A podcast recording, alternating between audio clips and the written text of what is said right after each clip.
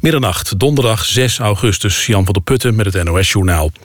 De reddingsoperatie op de Middellandse Zee... voor de slachtoffers van een gekapseisd schip is voor vanavond gestaakt. Morgen wordt er verder gezocht. De kans dat er nog overlevenden worden gevonden is erg klein. De vluchtelingenboot kapseisde vandaag voor de kust van Libië... met aan boord vermoedelijk zo'n 600 vluchtelingen.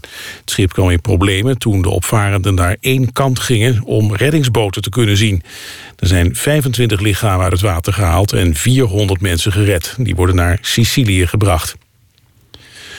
Malaysia Airlines hoopt dat er meer objecten worden gevonden... van het verdwenen vliegtuig MH370. Dat zegt de luchtvaartmaatschappij in een reactie op het nieuws... dat bij Réunion inderdaad een brokstuk van de vermiste Boeing is gevonden.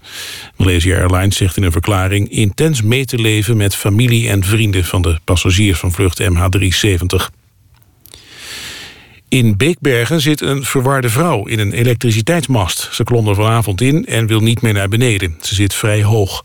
De mast staat bij een zorginstelling voor mensen met een verstandelijke handicap. De stroom wordt van de mast gehaald en de politie en de brandweer proberen haar met een hoogwerker naar beneden te krijgen.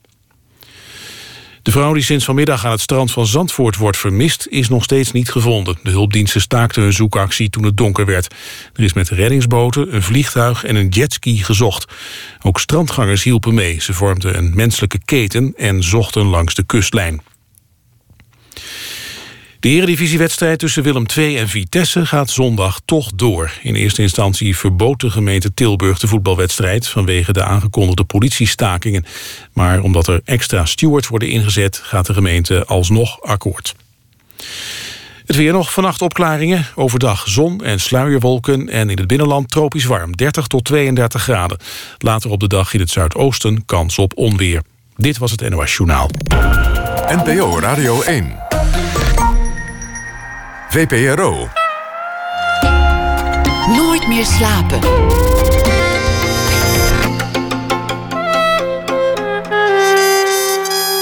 Met Pieter van der Wielen. Goedenacht en welkom bij Nooit meer slapen. Straks na één uur een verhaal van Rutger Lem. Hij is deze week onze huisschrijver. Over Dr. Dre gaan we het hebben. Meester, producer en legende in de hiphop. Een nieuw album en een film staan te verschijnen. En over de kracht van een goed gesprek en de schoonheid van Wind en van Wagner in een verhaal uit de reeks Toendra. Dat allemaal na eende. We beginnen met Maarten Baas. Verbrande meubels, handbediende klokken of gekleide stoelen. Zijn ontwerpen zijn wereldberoemd. John McEnroe, topmodel Kate Moss, Kanye West... zijn uh, mensen die meubels van hem hebben aangeschaft. Net als andere superrijken van de wereld. Musea en topgaleries over de hele wereld. In 2009 werd hij gekozen door een vakjury in Miami... tot werelds belangrijkste ontwerper van dat jaar. En dat is nogal een uh, contrast met de plek waar het allemaal gebeurt. Het atelier in het boerenland, in een oude koeienstal ergens in Brabant. Maarten Baas lijkt een wat dubbel gevoel te hebben met status en roem. Zoals ook schoonheid bij hem niet zomaar eenduidig glad of gelikt moet zijn. Geboren in 1978 in Duitsland. Hij studeerde vormgeving in Eindhoven en Milaan. Brak in 2003 onmiddellijk wereldwijd door met zijn afstudeerwerk. En dat waren die verbrande meubels. Hartelijk welkom Maarten Baas. Dankjewel. Verbrande meubels klinkt meteen, dat klinkt meteen een beetje alsof ik het weer wat zwarter maak dan het allemaal is. Dat was het niet helemaal, verbrande meubels. Nee, dat, eh, zo werd het ook wel inderdaad wel, uh, wel gezien. Uh, inderdaad, als je het zo, zo zegt, dan, dan heeft het meteen een beetje een negatieve connotatie. Ehm, ehm, en wie weet is dat ook wel een, een, reden geweest waarom het succesvol was, dat het redelijk radicaal was. Maar het was niet mijn, mijn opzet. Ik had het echt gewoon bijna naïef met de beste intenties uh, gemaakt. Een oprecht onderzoek naar uh, wat mooi is, wat lelijk is. Uh, waarom we streven naar een bepaalde vorm van perfectie. En wat, wat het zou kunnen opleveren als je daar het tegenovergestelde in, in uitprobeert. En daar is dat verbranden uit voorgekomen. Dus, Hoe ging dat? Wat, wat, wat, deed je? Je, je, je nam een, een tafel of een stoel en, en dan? Um, nou ja, eh, toen ik, eh, toen ik dus echt aan het afstuderen was, want dat was dus inderdaad mijn afstudeerwerk. Uh, toen heb ik het gewoon maar trial and error ehm, uitgeprobeerd. bij mij, mijn, mijn buurman was Bert-Jan Pot. dat is ook een, een bekende ontwerper. En ehm, samen hebben we daar op ons, op ons hoe heet het, binnenplaatsje... op de eerste verdieping ergens in, in Eindhoven hebben we daar de eerste dingen, dingen in de fik gezet. Gebruik je dan benzine of, of aanmaakblokjes? ja, toen deden we van alles uh, uh, ingewikkeld in, in, in vodden en, en dat doordrenkt met benzine. En dan vloog de hele boel zodanig in de hens dat wel de brandweer uitrukte, maar ons stoeltje weg was. En, en later heb ik een, een, een soort gasbrander, een beetje zo'n zo'n wat dakdekkers ook wel gebruiken. Zo'n zo'n zo'n brander met een gasfles eraan. daarmee kon je redelijk gecontroleerd het aanvreten met het, met het vuur. En, de, en daarna bewerkte hij het op een manier zodat het gewoon weer een perfect bruikbaar meubel werd. Uh, ja, ja, ja dat, dat was voor mij de uitdaging ook. Dat je, dat je het wel. Uh, uh, dat het, dat het wel weer gewoon bruikbaar is. Uiteindelijk was ik ook, zat ik op de Design Academie. Dus het moesten functionele dingen worden. Tenminste, dat, dat had ik dan een beetje in mijn achterhoofd. Zo, zo strikt zijn ze er niet in. Maar uh, uh, dus ja, dat, dat was wel, uh, wel de bedoeling met, met een epoxyhaars geïmpregneerd. En, en ook het verbranden moet dus wel dusdanig gebeuren dat het, uh, dat het niet in elkaar stort. Ja. Je zei terloops, eigenlijk wilde ik onderzoeken wat schoonheid is. Ja. Dat is, dat is meteen een interessante vraag. Ben je erachter gekomen? Nee, de, dat, uh, en ik loop er nog steeds tegenaan. Van, van als, uh, als ik iets aan het, aan het maken. Want ja, nu, ik, ik, verbrand nog steeds wel eens meubels. Vaak dan in opdracht. Uh, dat is gewoon een, een doorlopend ding. wat op de achtergrond doorgaat. Maar, maar creatief ben ik natuurlijk bezig met nieuwe projecten. En um, het is alsof ik onbewust altijd expres een beetje lelijkheid wil opzoeken of zo. En dat als het te mooi wordt, te geaccepteerd, dat ik, dat ik dan ja, dan vind ik het niet meer interessant. Te mooi is lelijk. Ja, zoiets. Of nou ja, eh, ergens vind ik dat ook wel mooi. Uh, maar uh, ja, dat gaat een beetje richting kitsch. Of zo, je gevoel voor kitsch. dat je denkt van ja, goh, dat, ergens kun je daar ook wel van, van genieten of zo. Maar, maar je probeert toch ook een beetje de rafelranden te, te zoeken. Of, of ja, een beetje daar waar het schuurt. Ja. Wat ik, wat ik vanmiddag zag, want ik, ik dacht erover na. Het was zo'n busje wat helemaal ingedeukt was aan alle kanten. Waar, waar echt geen kant, waar geen deuk of kras meer in zat. En iemand had ook iets onleesbaars met een spuitbus erop geklodderd. En eigenlijk vond ik dat van een onnoemelijke schoonheid. Ja. Terwijl de meeste mensen die, die, die schrikken s'nachts wakker bij de gedachte aan een kras in een auto. Of, of, of een deukje in, in wat dan ook. Ja, dat, dat, dat soort dingen had ik ook uh, uh, bij, bij mijn afstuderen destijds. Um, hoorde ook uh, wat een theoretische onderbouwing. En dat, dat zat dan ook vol met plaatjes van dat soort auto's. Of bijvoorbeeld ook uh, een, een, kunstenaar die daar werk van heeft gemaakt, Wim T. Schippers. Die heeft een voorgedeukte taxi uh, gemaakt voor, uh, in Parijs. Want die komt er toch wel in die Ja, deuk. precies. en en dat, ja, dat heeft natuurlijk wel een link met elkaar. Maar inderdaad, de schoonheid van, van iets wat helemaal doorleefd en gepust is. Het heeft ook met de, dat, dat Smoke, zo heet die verbrande serie, ehm, heeft ook heel erg te maken met de tijd. De tijd die er overheen gaat. Van, um, alsof je dat wil. Uh, wat dat betreft zit er ook nog wel een link in dat latere werk, uh, Real Time. Um, van alsof je wil ontkennen dat, dat, dat er zoiets is als tijd, waar, waar, je, waar je mee te maken hebt. Want vergankelijkheid eigenlijk. Ja, vergankelijkheid. Van, de, van het, het bewijs dat er tijd overheen is gegaan, is dat er ergens krassen of deuken of wat dan ook in, in zijn gekomen. En eigenlijk met dat, door dat verbranden heb ik de, de tijd een paar jaar vooruit gespoeld. Uh, door, uh, door juist extra rigoureus dat uh, aan te pakken. Als het ware heb je er een natuurproduct van gemaakt. De mensen wil alles netjes houden, de natuur wil alles overwoekeren. Ja. Ja. En zo, is die, die, die smoke, die, die verbrande en weer opgebouwde stoel, min of meer natuurlijk gebutst product ja, geworden. Het, het is de interactie van, van waar uh, de, de mens iets te willen heeft en waar de natuur het overneemt, of, of de grens. Ook, ook dat uh, hoort een beetje bij, uh, bij dat afstuderen van. Ehm, een, uh, had ik ook plaatjes van, van heel netjes geknipte heggen bijvoorbeeld of zoiets. Uh, waar ook weer uitschieters in, uh, in doorkomen. Zo van, van de natuur wil een, gewoon een wilde heg. De mens maakt er weer een strakke heg van. Daar schiet weer wat uit. Of een, een wortel, die helemaal, een wortel van een boom die helemaal uh, om een hekwerk heen is gegroeid. Of dat soort dingen. Weet je wel, waar, waar, dat wat de mensen bedenken uh, in conflict komt met uh, wat de natuur ervan van maakt. Want de mens gaat uiteindelijk verliezen. Wij willen alles mooi netjes houden. Alle, alle straten geasfalteerd, alle stoepen netjes gelegd. En het is een enorme arbeid. En je weet dat vroeg of laat de natuur het weer gaat overnemen. Ja, ja, het, het ja. gaat een ravage ja, worden. constant uh, dans tussen, tussen die, uh, die twee uh, krachten. Ja. De tijd fascineert je, zei je. Die, die klokken, dat, dat is een, iets wat, wat heel vaak terugkomt in allerlei vormen. Hmm. Een, een klok, een permanente video die 12 uur duurt, waarin steeds een hand handmatig de tijd uitveegt en de nieuwe minuut erop tekent. En intussen andere dingen doet, een sigaretje roken of een, of een boterham met kaas eten. Uh, het project in de, in de Bijenkorf. Iemand zat in het torentje, ik geloof dat jij het zelf Ja. was.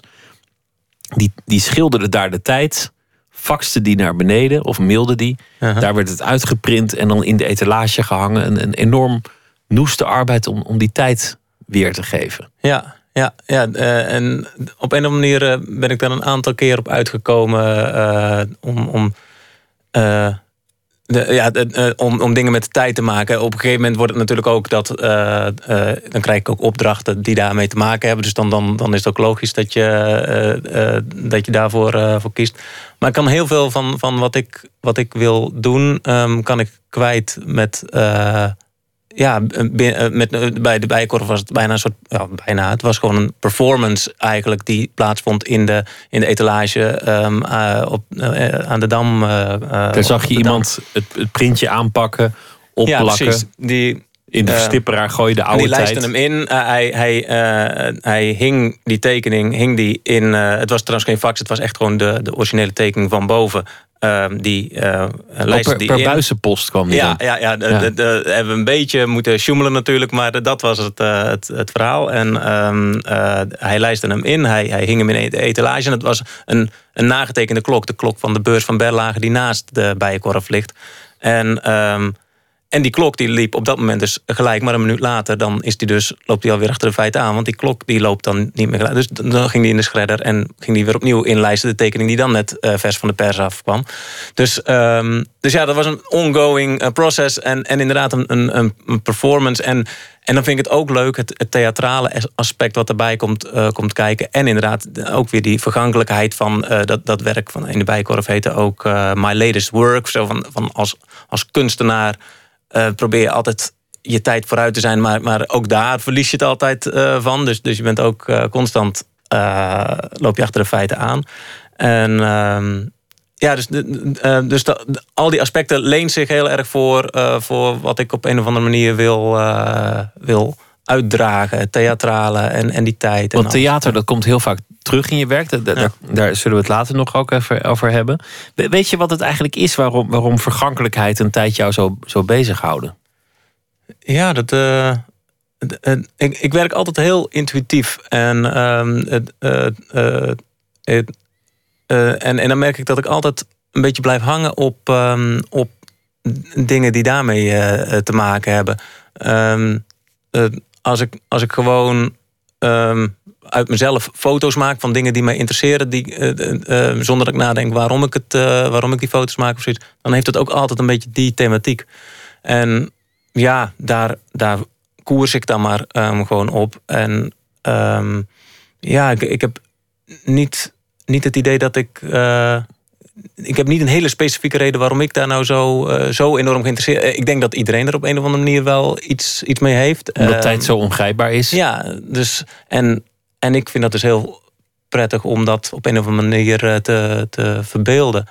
Maar veel, eh, veel meer eh, reden eh, heb ik er niet bij kunnen vinden waarom ik, het, waarom ik dat nou zo. eh, Waarschijnlijk als je dat wist, dan had je, had je wel een, een heel interessant opinieartikel over, over de tijd geschreven en ingestuurd. En, en dan was het thema daarmee klaar. Als je er helemaal ja, uit misschien was. wel. En, en inderdaad, ehm, aangezien ik geen schrijver ben, maar, eh, maar beeldend eh, bezig ben, ehm, eh, is dat het dus. En, en denk ik dus inderdaad ook niet zo heel erg na over waarom of, of wat het diepere laag of weet ik wat is. Ik denk dat het van nou, daar, eh, dat laat ik dan liever aan, eh, aan anderen over om daar hele filosofische vergezichten over eh, los te laten. En, en ik, ik maak de beelden die ik, die ik denk dat die kloppen erbij. Meteen dat, dat afstudeerwerk. Ik bedoel, niet iets, iets wat tien jaar later kwam. Of, of ehm, iets, iets wat twintig jaar later kwam. Maar meteen eigenlijk je eerste echte werk. Dat, dat lanceerde jou in de wereld van het ontwerpen. Wereldwijd opgepikt. Ehm, in Frankrijk, in Engeland, in Duitsland, in de Verenigde Staten. Overal kreeg het aandacht. En eigenlijk was je meteen in één klap een gevestigde naam. Ja. D- dat is achteraf verbazingwekkend. Of is dat voor jou niet verbazingwekkend? Ja, dat, eh, dat, is, eh, dat, dat ging wel enorm hard inderdaad. Dat, uh, dat, ja, op, op dat moment uh, knalde ik er maar gewoon uh, doorheen en, en deed ik gewoon wat er gedaan moest worden. En, en pakte ik de kansen die ik, die ik kreeg.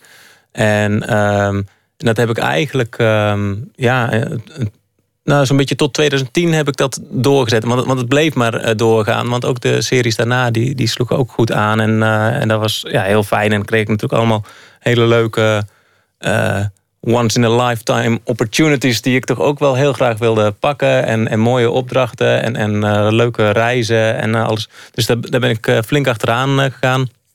En zonder echt heel erg over na te denken waarom of wat. En pas daarna heb ik wat gas teruggenomen. En, het was ook een beetje een, een, achtbaan waar je in terecht kwam. En waarvan je gewoon dacht, nou ja, dit, dit moet ik ervan nemen. Ja, Geen ja. tijd voor, voor reflectie. Ja, precies. Hoe werkt het? Want iets kan ontzettend goed zijn, ontzettend bijzonder. Dat was het ook. Maar het moet ook nog opgepikt worden. Hoe, hoe kan het dat ze bij jou, een, een, een jongen uit Utrecht, afgestudeerd in Eindhoven, terechtkomen en dat het meteen wordt opgemerkt? Hoe werkt zoiets? Um, ja, het, het, was. Het, uh, er kwam heel veel uh, tegelijkertijd samen, denk ik, op dat, op dat moment. En het, het, het werd het werd door, door verschillende. Op, op een of andere manier hadden, hadden verschillende invloedrijke mensen uh, het, het werk gezien. En, en die hadden meteen zoiets van: van ja, dit, dit, dit is precies wat nu um, gaande is. Um, uh, uh, Marcel Wanders die nam bijvoorbeeld die, die stoel in de, in de collectie bij, bij Mooi. En bij het allereerste gesprek, toen, ja, toen ik net was afgestudeerd bij hem, zei hij van ja, dit, dit wordt echt een klassieker.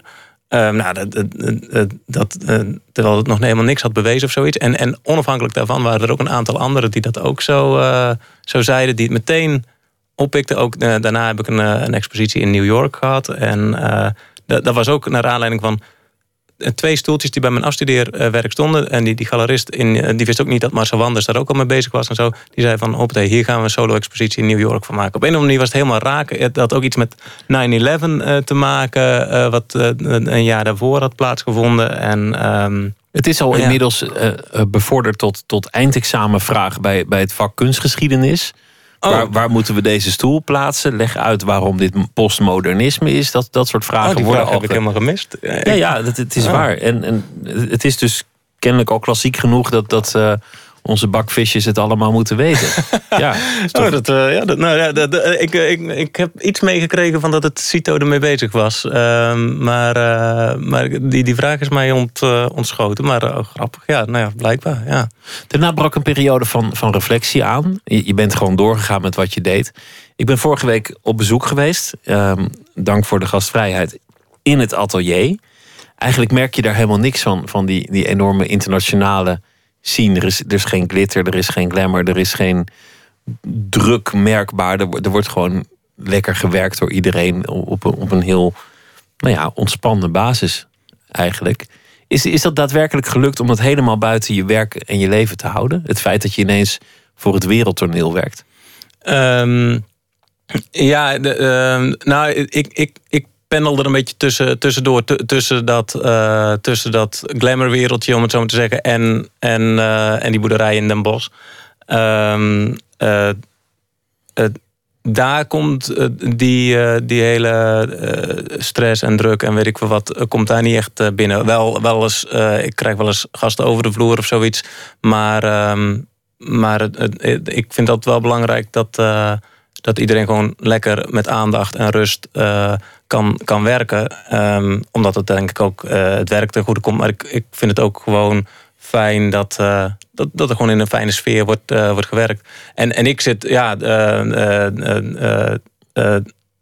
ja ik, ik moet wel eens me begeven ook al in circuits waar, waar het er heel anders aan toe gaat natuurlijk. Maar ja, in in oliestaten tussen de, de, de aller super, superrijksten en, en oliesheiks. En, uh, ja, soms wel, ja. En, ja. en de, de beroemden die ik, die ik net al noemde. Laten we gaan luisteren naar uh, muziek voor we het daarover gaan hebben. En voor we het ook over dat ene onderwerp gaan hebben waar je, waar je het liever niet over hebt, namelijk geld. gaan we eerst luisteren naar Max Jury uit Iowa, 21 jaar oud. Hij heeft een uh, album nog niet eens gemaakt, wel een tweede single, Great American Novel.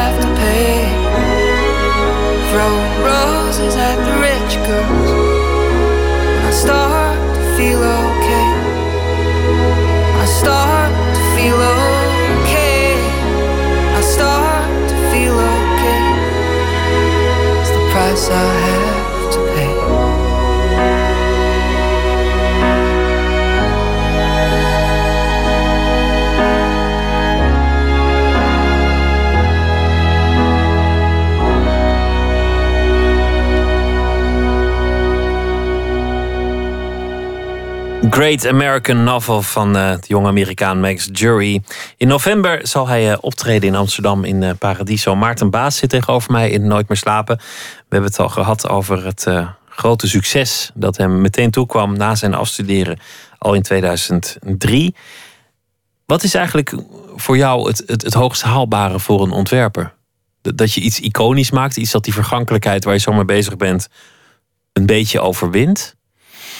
Of dat je in alle huiskamers staat, dat, dat, dat iedereen thuis op, op, een, op een Maarten Baasstoel zit?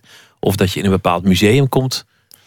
Ja, ik ben er nooit heel erg mee bezig geweest. En eh, inderdaad, dat in iedere huiskamer staan, dat, dat, dat hoor je veel ontwerpers zeggen. Dat dat, dat een soort ultiem eh, ding is. Dat, heb ik, dat is één ding wat ik in ieder geval echt nooit heb eh, gedacht. En dat, dat zie je ook wel in, in mijn eh, werk terug. Dat ik maak bijna geen massaproducten. Sterker nog, ik heb er een lichte aversie tegen. Altijd een beetje een haat-liefde verhouding met, eh, met massaproductie.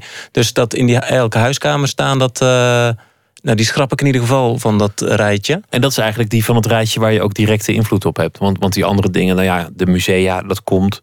De, de vergankelijkheid overwinnen, we zien wel. Ja, Maar, maar of je kiest voor een paar klokken maken, ja. echt, echt unieke exemplaren of massaproductie, dat is gewoon een keuze die jij zelf uiteindelijk kunt maken. Ja, ja dat, eh, eh, Ja, nou, de- de- die keus maak ik niet eens heel erg eh, bewust. Want, want een massaproduct vraagt weer om, om andere dingen. En dan zou ik daar ook wel weer mee kunnen dealen. Maar, ehm, eh, maar ik kijk gewoon in eerste instantie naar het product en wat het product vraagt. En dan denk ik, ja, de- de- deze moet gewoon zo mooi mogelijk gemaakt worden. En dan eh, ja, de, voor, de, de- de- daaruit voortvloeit dan dat het een eh, uniek stuk eh, wordt. Of een, of een, kleine serie of dat soort eh, dingen. Ja, zo werkt dat. Je werkt ook bijvoorbeeld samen met Louis Vuitton.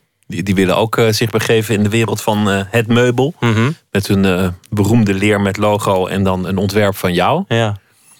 Dat is een manier waarop je toch meerdere stoelen kunt maken. Maar dan nog redelijk exclusief. Ja, dat is ook heel exclusief hoor. Dat, dat is ook geen massaproductie te noemen. Dat, ehm, dat, dat zijn ook tientallen heb je het dan over. Ook niet meer dan dat.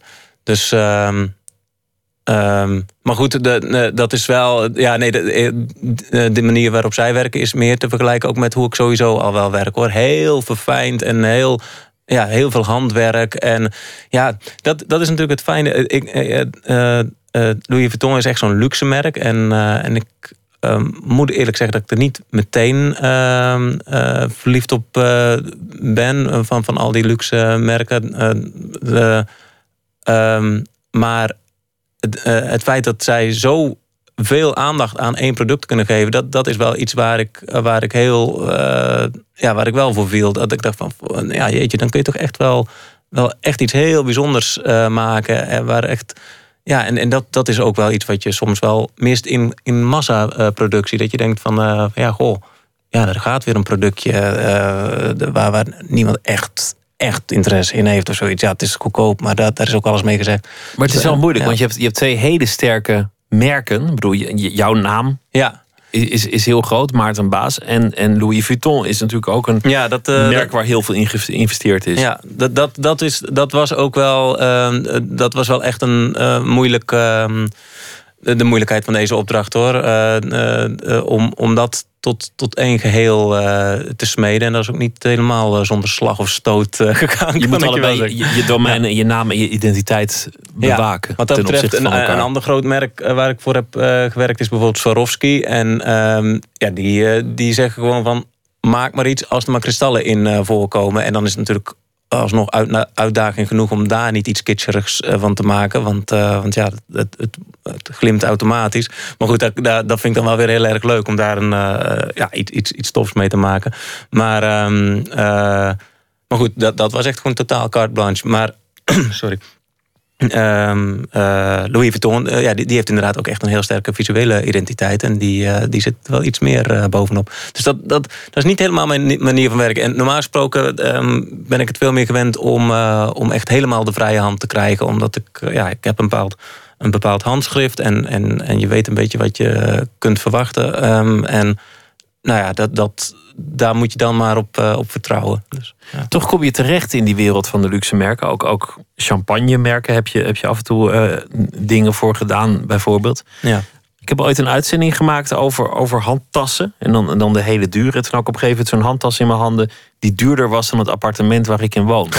ik woon er nog steeds met plezier... maar ik dacht, ik had ook in deze handtas kunnen wonen. Ja. Voor hetzelfde geld. Ja.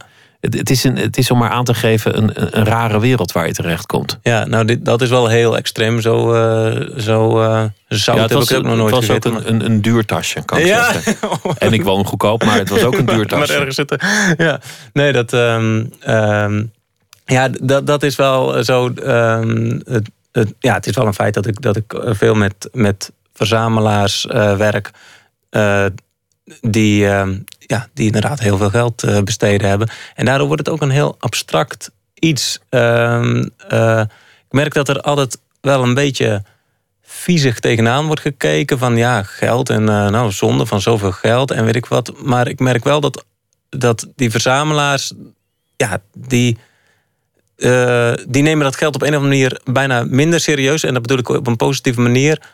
Eh, ja, gewoon, eh, al, dat, dat is een middel wat van A naar B gaat en, en weer terugkomt. En, en eh, ehm, die, die denken niet in van, goh, hier had ik ook dit mee kunnen doen... of hier had ik ook dat mee kunnen doen. Nee, ik geef het uit aan iets waar ik, waar ik in geloof. En nou, dat, dat, dat, dat gaat dan weer daar is zijn eigen leven leiden. Of je het hebt. Hè, Ja. Dat gaat makkelijker als naarmate je er meer, meer van hebt. Ja.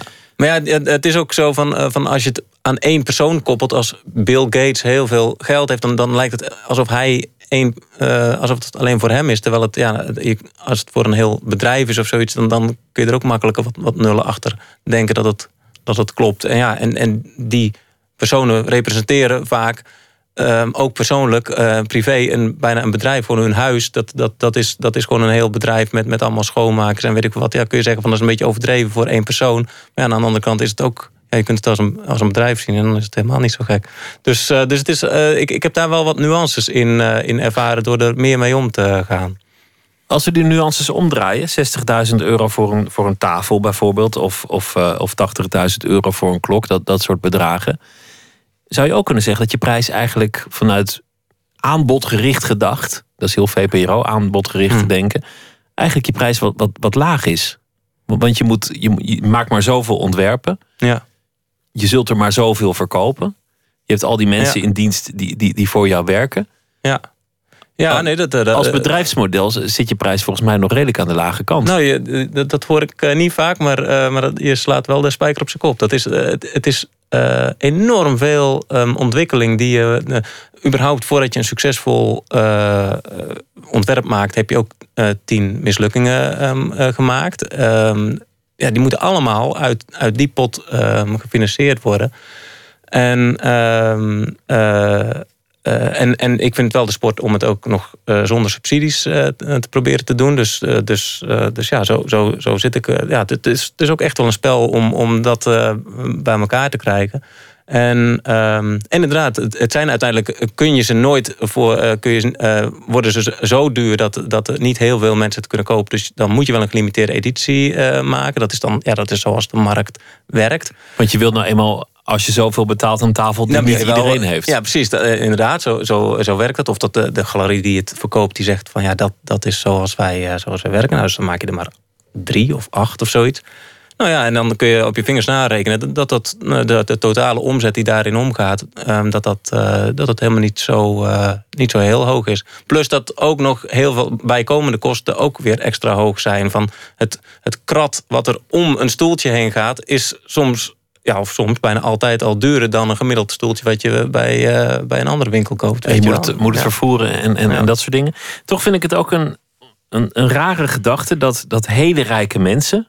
Eh, We, hebben het over oliesheiks, we hebben het over, over hip-hopsterren, eh, tenniskampioenen, noem maar op.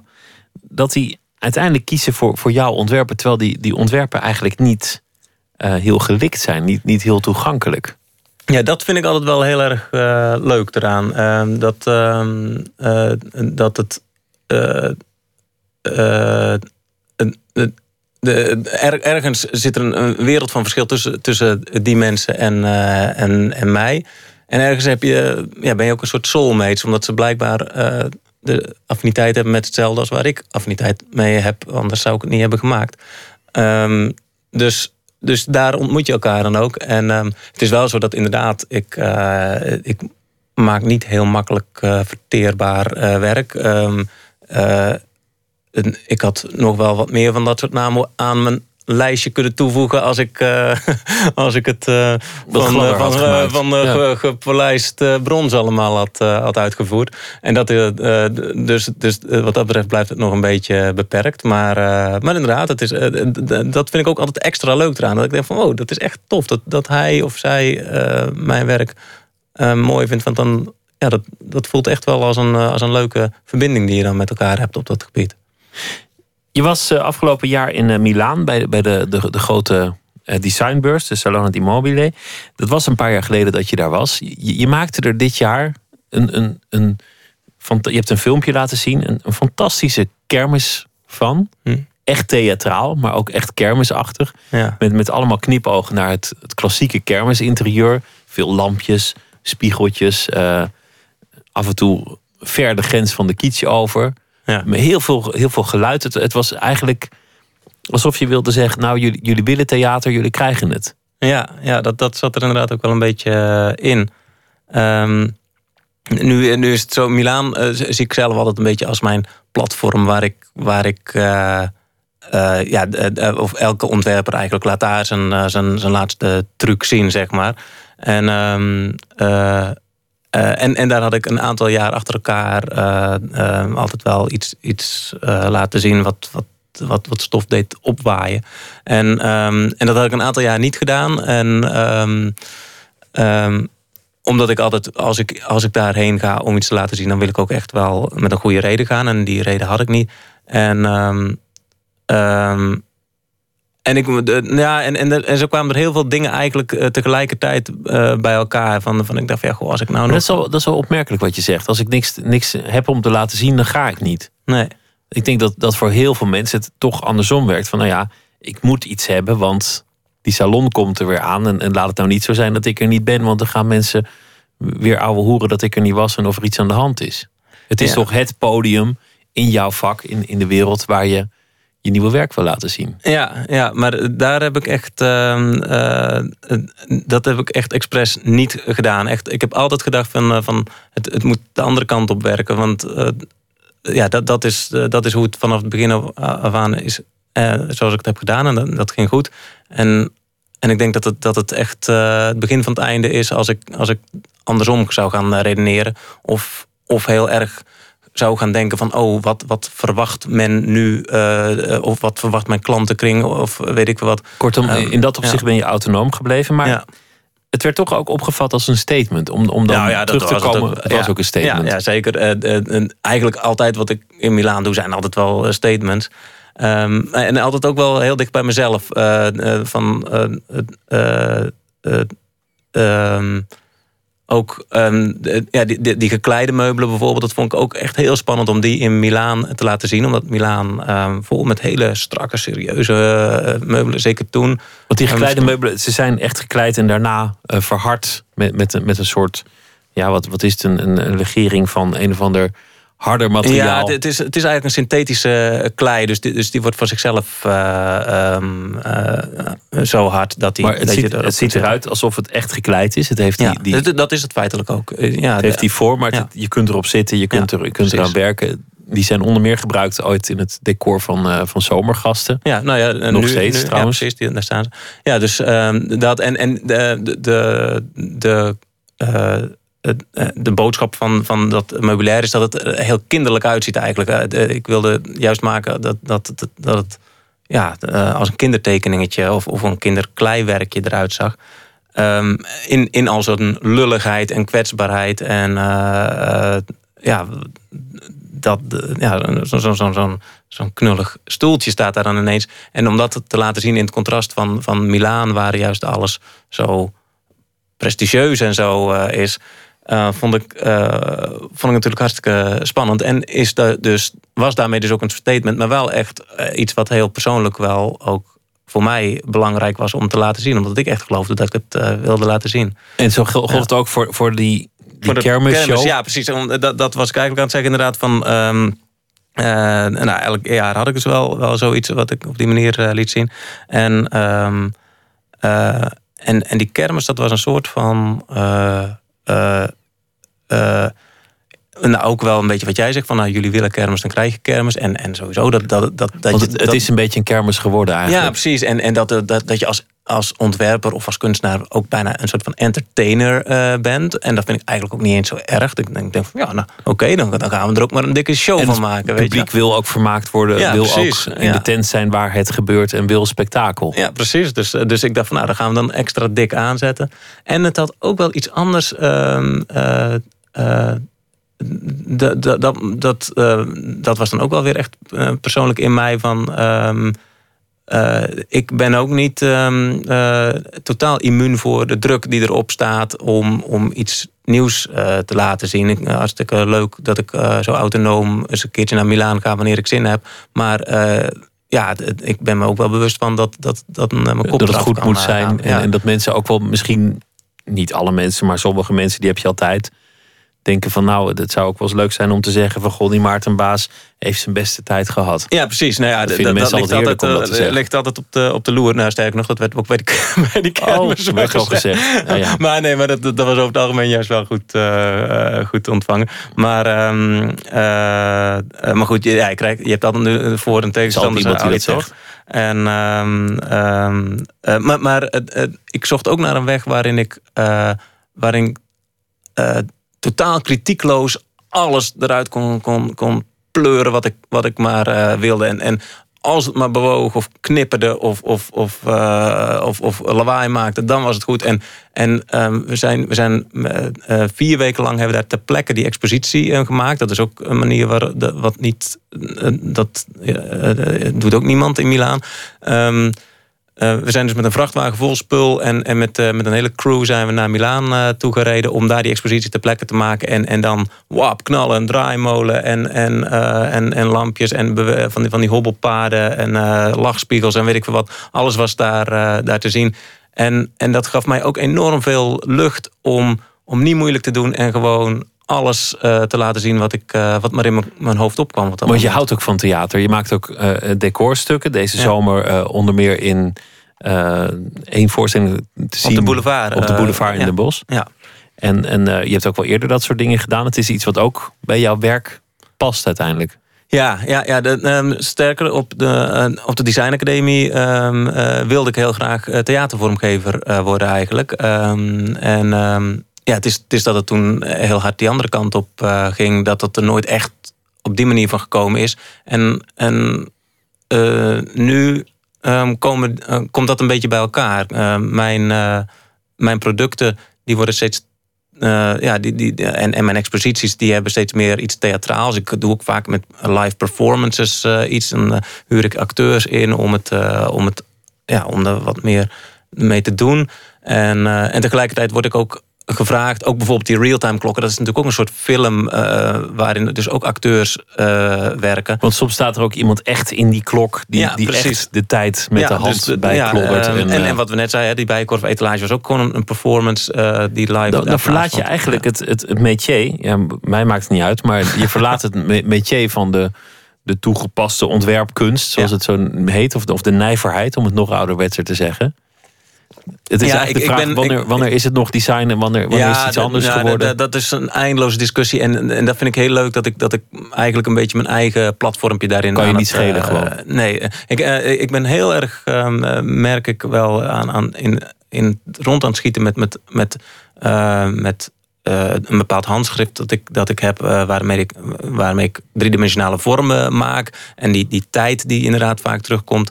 En het theatrale dat uh, terugkomt. En ik merk dat het steeds meer bij elkaar komt. En nou ja, wie weet komt daar wel een keer een, een wereld uit waar ja, wat inderdaad niet echt te, te categoriseren valt in design of, of theater of ik kunst. Of wat ik vind het sowieso een, een wonderlijke wereld. Omdat ja, dan, dan heb je een, een wijnglas. Iedereen heeft wel een wijnglas in huis, naar ik aanneem. En het ene wijnglas heet dan design en het andere heet het niet. Terwijl je er toch vanuit mag gaan dat er ooit iemand dat lelijke wijnglas ook ontworpen heeft. Ja, ja, dat blijft ja. toch altijd een, een, wonderlijke discussie wanneer, wanneer iets echt design mag heten en wanneer het dat niet meer mag. Ja. En hoe het dan ook weer de moraal en de tijdgeest in zich moet vatten. Ja, precies. Nou ja, en, en zeker met iets als een wijnglas is het natuurlijk al helemaal uh, moeilijk te bepalen wat, uh, waar, waar de grens uh, ligt. Maar um, maar voor mezelf eh, definieer ik het altijd maar als dat design gewoon een, een lekker platform is van waar, uh, waar een heleboel op creatief gebied kan gebeuren. En uh, wel op enigszins een. ik, ik, denk dat dat ook nog wel een verschil is met andere disciplines. Dat het nog de, ook, ook met de markt te maken heeft. We hebben het net eventjes over... over de, Kortom, je, je, moet nog wel op die stoel kunnen zitten. Ja, precies. Je moet op die stoel kunnen zitten. Of het moet uh, nog verkoopbaar zijn. Of, uh, uh, maar ja, je hebt bijvoorbeeld ook food design, weet je wel. De, waar, um, ja, god, daar kun je, ook, kun je ook over discussiëren. Van ja, wat is daar dan design aan? Of, maar... Ja, dat, dat is een, een bepaald concept wat, wat blijkbaar werkt en waar, waar vraag naar is. Want, want uh, het, het, betaalt zichzelf uit. Dus, dus dan, dan klopt dat. En dan, uh, dus, dus eigenlijk is het, uh, zie ik dat design, van, ja, wat dat woord dan ook maar inhoudt, als een platform waar gewoon al dat soort dingen kunnen ge gebeuren. Kortom, iets wat nog wel gebruikbaar is en waar jij je zoektocht naar, naar schoonheid en vragen die je bezighoudt in, in, in kwijt kunt. Ja, ja. Laten we gaan luisteren naar Buddy Guy, want uh, hij is een legende, 76 jaar oud en toch nog steeds aan het werk. Een nieuw album uit. En uh, nou ja, heel toepasselijk heet het nummer dat we draaien: Born to Play Guitar. I was born in Louisiana. And at the age of two, My mama told my papa, our little boy has got the blues. I grew up real fast, and I've traveled very far. One damn thing for sure, I was born to play the guitar, and uh, I got a reputation. And everybody knows my name.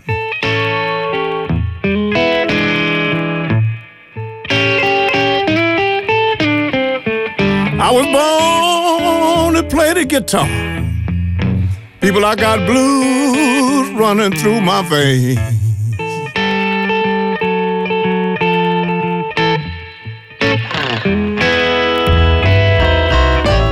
Women in Chicago, love me to the bone. But my love for my guitar keep me far away from home. Ah, I got a reputation. Oh, everybody knows my name.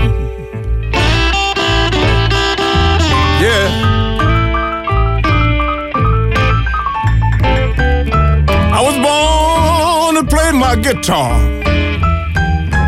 I got the blues running through my veins.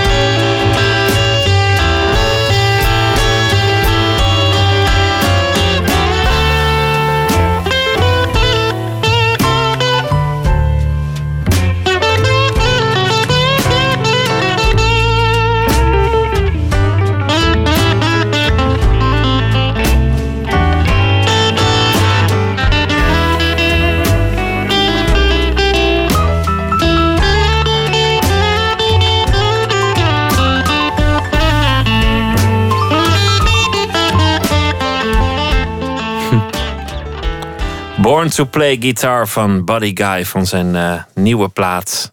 Waarop ook eh, anderen staan. Joss Stone en Van Morrison bijvoorbeeld eh, doen mee. Maarten Baas zit tegenover mij in Nooit meer slapen. We hebben het al over enorm veel dingen gehad. Maar eigenlijk niet over de vraag hoe het allemaal toch zo gekomen is.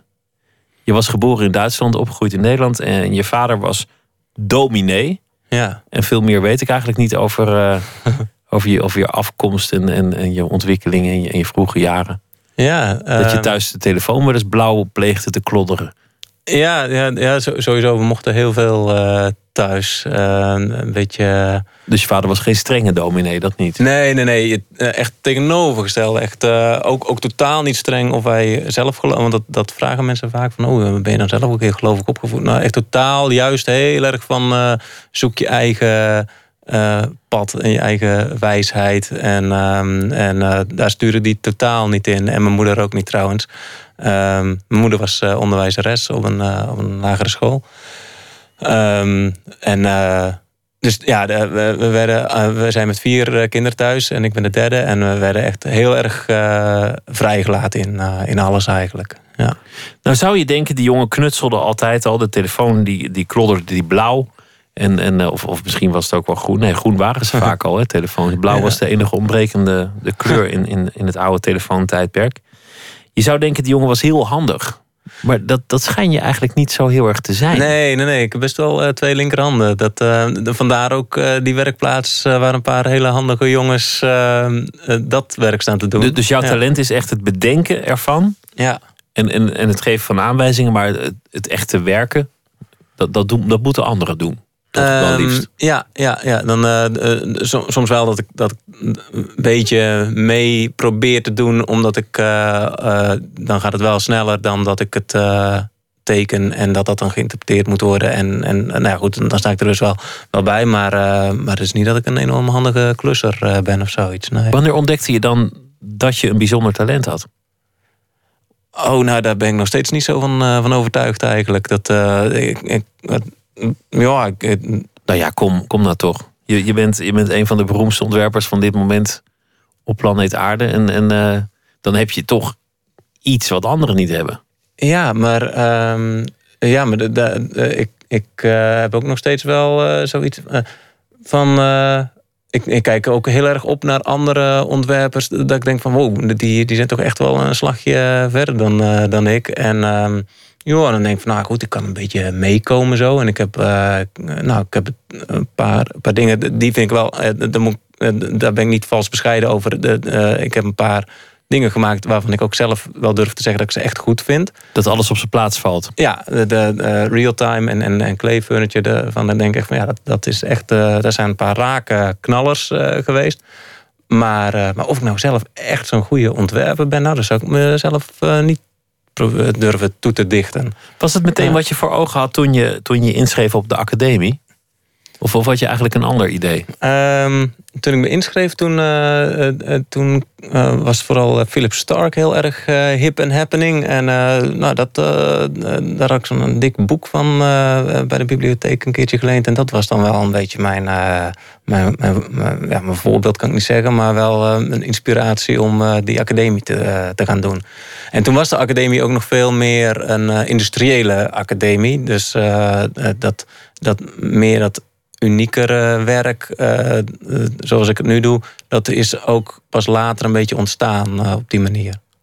Viel het meteen op zijn plek toen je binnenkwam op de academie? Dat je dacht, goh, ja, hier hoor ik thuis en, en, en hier ben ik goed in. Of, of hier heb ik enorm veel schik in. Of was het ook nog nou, ik had, eh, ik had, ehm, eh, ik had wel een, een, eh, een, een donkerbruin vermoeden dat ik, dat ik wel iets te melden had. Dus dat is dan misschien wel een beetje waar je, eh, waar aan refereert net. Ehm, van, van nou, eh, ja, goh, eh, ik, ik had wel een idee van welke kant ik het op zou eh, willen hebben als ontwerper. En, en, en ook dat dat nog niet gedaan werd. Dus, dus dat gevoel had ik wel, maar ik was ook extreem onzeker. En, en, en ik vond het enorm. Er, eh, eh, er stond enorme druk op. En eh, dus ik herinner me de academietijd ook wel echt als een, als een stressvolle, lastige periode waar ik veel zat te tobben en onder druk stond. Ja. Het moeilijke is, zeker op een academie, maar volgens mij eigenlijk ook in, in, in de grote mensenwereld daarbuiten. Je moet je onderscheiden, maar ook weer niet te veel. Want als je je te veel onderscheidt, dan herkennen mensen het niet meer of kunnen ze er niks mee. Of dan val je gewoon buiten de boot. Je moet, je moet dat op de een of andere manier gedoseerd doen. Goh, dit is anders, maar te Ja. anders dan, dan, dan, dan slaat het de plank gek genoeg mis. Ja, dat, eh, eh, dat vind ik altijd wel grappig dat dat. ehm, ehm, het, het, het, eh, er was ooit een, een kop van een interview dat, dat, dat, dat ging van. ehm, eh, ik heb geleerd om met één been op het gebaande pad te blijven. En, Gewoon een eh, mooi citaat. ja, en, eh, dat, ehm, eh, en dat is ook echt zo. Want ik, op, op school was ik eh, nog, nog veel eh rukzichtlozer. En ehm, eh, vond ik maar dat, dat, dat docenten of wie dan ook dat moesten begrijpen. En nou, dat, dat, nou, dat was enorm frustrerend, want, want het, het raakte kant nog wal. En toch had ik zoiets van, ja, hier, hier zit het in. En toen notabene van mijn vader, eh, die- zei eh, toen van... ja, maar als dominee ehm, ja, eh, is hij soms ook eh, verder of zoiets dan, eh, dan, dan de mensen die in de kerk zitten. Hij zei van, soms moet je het ook een beetje, beetje doseren. Mensen er klaar voor maken. Ja, precies. En, en, eh, ehm, en de grap is dat ik dat dus van mijn vader... ehm, dat ik vanaf dat moment wat toegankelijker ben gaan werken. Dat het, dat het met één been op het gebaande pad blijft. Zo van in begrijpelijke taal. En dan, dan pak je het, het onbegrijpelijke deel er een beetje op die manier. Schep je het er een beetje, schep, uh, ja, beetje bij beetje uh, uh, bij. En ja, de, de, het is wel zo dat, dat die tip had ik mijn vader ook nog wel mee willen geven. Want die heeft ook behoorlijk naast de gebaande paden in Domineesland huis gehouden. Hoe ver ging dat? Nou, die, die lag wel vaak uh, overhoop um, met, uh, met uh, de, de gemeente waar die, hij, hij was een redelijk controversiële dominee die, die niet alles precies volgens, volgens de leer en, en, en, en, het gegeven woord deed. Nee. Moet je eigenlijk dingen doen om, om op het internationale toneel te, te komen? Je, bedoel, je bent op een gegeven moment met een, met een goede galerie in zee gegaan. Ik, ja ik kan me voorstellen dat dat helpt. Ja. Is, zijn, zijn dat eigenlijk keuzes die je maakt? Of, of is het in die zin ook een, een, talent dat je moet hebben om, om mensen aan te schrijven of om mensen attent te maken op je werk? Of is dat toch iets wat, wat er buiten staat? Um, ja, nou, ik, ik weet niet. Het, het is wel, uh, volgens mij is het wel mooi meegenomen in mijn geval dat, dat ik uh, uh, een beetje allround um, kan uh, opereren. De, uh, ik, ik kan ook nog wel een, een, een, een aardig kloppend mailtje schrijven. En, en, en ik kan ook nog wel een beetje logisch nadenken over, over wat de kostprijs is van een, van een product. En, en, ja, en, en hoe je dat kunt positioneren. En, en hoe je dat in Milaan een beetje over het voetlicht krijgt. Dus, dus zo een beetje op, op verschillende terreintjes. Um, volgens mij is dat wel handig. Eh, dat merk ik wel bij, bij meerdere ontwerpers. Dat, dat die, als ze alleen een goede ontwerper zijn, dat uh, dat, dat vaak niet genoeg uh, is. Dus Mensen moeten het wel zien, herkennen en, en het moet ook ja, landen eigenlijk wat je, wat je maakt. Ja, ja de, dat, dat is denk ik wel, wel uh, meegenomen inderdaad als je dat, als je dat ook erbij doet. Ja. Je noemde ja. Philip Stark en dat, dat vind ik ook een interessant voorbeeld, om, omdat hij op een gegeven moment echt de, de, grenzen van zijn. Ja, zijn naam is ook een merk geworden. Dat geldt voor heel veel ontwerpers. Maar hij heeft ook wel de grenzen van wat mogelijk was binnen dat concept Stark heel erg opgezocht. Het ging op een gegeven moment van, van hele boten tot hele cafés tot, tot, uh, ja. tot, tot, tot badkuipen. Tot, nou, je, je kon het zo gek niet bedenken of hij, hij wilde daaraan. Ja. Zie je jezelf dat ook doen? Want ik zie bij jou eigenlijk ook die grenzen een beetje. Ja, ja ik, ik ben ook redelijk. krabbelen. Uh, ja, uh, uh, ik ben nu met, een, met een gebouw bezig in, in Eindhoven. Dus, Om maar eens wat te noemen. Ja, dus, en, en ook nog best een groot, best een serieuze. serieuze en straatmeubilair heb je ook al gedaan? Ja, straatmeubilair. En, en laatst heb ik aan bestek gewerkt voor een galerie in, in België. Dus, ehm, dus wat dat betreft gaat het inderdaad. En, en ja, waar we net over hadden, dat theaterdecor, dat, het, uh, uh, ja, dat is dan ook wel weer een heel ander uh, aspect. Dus, dus ja, het gaat redelijk wel verschillende kanten op. Ja, en dat vind ik leuk. Ja. En toch blijft het allemaal komen uit die, diezelfde paar vragen en, en thema's die, die op de een of andere manier altijd terugkomen. Tot nu toe althans ja, wel. Ja, en, en wat ik al eerder zei, van, van, soms is, zit het ook in opdracht verweven. Um, Voor het champagnemerk had je gesmolten glas gemaakt bijvoorbeeld, ja. met een plasje als het ware champagne erbij. Ook weer de vergankelijkheid ja, van het precies. feestje. En, en daar ging het ook, daar, was de vraag ook van... Um, uh, nou, het champagnemerk, dat was, uh, in dat geval was dat uh, Dom Ruinaar. En dat is het oudste champagnemerk. Dus, en dat, dat wilden ze op een of andere manier communiceren in het beeld. Maar tegelijkertijd ook um, dat zij vooruitstrevend zijn... en, en, en altijd door, door willen gaan. Um, nou, en door, door dan zo'n hele klassieke kroonluchter te laten smelten, um, zodat het een nieuwe vorm uh, krijgt. Ja, de, de, nou, ik, ik vond dat dat een, een kloppend uh, beeld was. Kortom, het kan de uh, komende jaren alle kanten op gaan ja. met, met, met, met, wat je doet. Ik wens je ontzettend veel succes. Dank je. En dank dat je, dat je langs wilde komen. Oké, okay, dankjewel. Maarten Baas, dankjewel. Zometeen gaan we verder met Nooit meer slapen. We gaan het onder meer hebben over Dr. Dre en nou ja, nog wat van die dingen. Een verhaal van Rutger Lem bijvoorbeeld. Twitter, het VPRO NMS of via de mail nooit meer slapen, het VPRO.nl.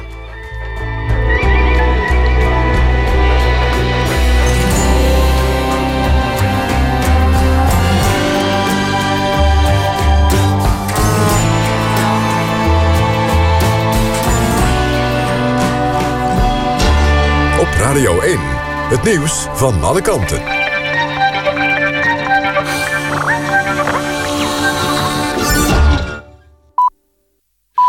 1 uur, Jan van der Putten met het NOS-journaal. Rusland en Frankrijk hebben een akkoord bereikt over het schrappen van een verkoopcontract voor twee Franse oorlogsschepen. Met de order was 1,2 miljard euro gemoeid. Het was de grootste Russische defensieorder voor een NAVO-land. Frankrijk stelde de levering vorig jaar onder internationale druk uit vanwege de crisis in Oekraïne en de Russische betrokkenheid daarbij. Parijs betaalt het geld dat Rusland al had overgemaakt terug. Alle apparatuur die Rusland had geleverd om in te bouwen... wordt naar de Russen teruggestuurd. Een internationale groep cybercriminelen heeft de afgelopen jaren voor tenminste 100 miljoen dollar aan banktegoeden gestolen. Dat zeggen Nederlandse onderzoekers van Fox IT. Dat bedrijf deed onderzoek in samenwerking met onder meer de FBI. De criminelen installeerden bij bedrijven een computervirus... en haalden zo geld van de bankrekening. Verder braken ze in op computers van ministeries en inlichtingendiensten... in Georgië, Turkije en Oekraïne. In Turkije zochten ze naar betrokkenheid van dat land bij de oorlog in Syrië, zegt Fox IT. De reddingsoperatie op de Middellandse Zee voor de slachtoffers van een gekapseist schip is bij het donker worden gestaakt. De komende dag wordt er verder gezocht.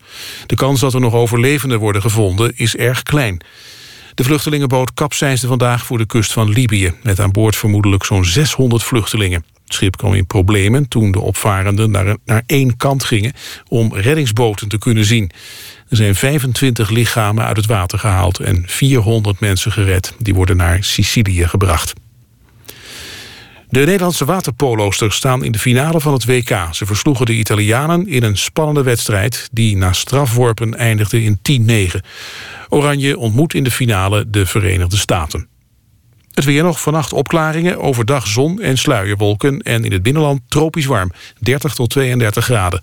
Later op de dag in het zuidoosten kans op onweer. Dit was het NOS Journaal. NPO Radio 1. VPRO. Meer slapen.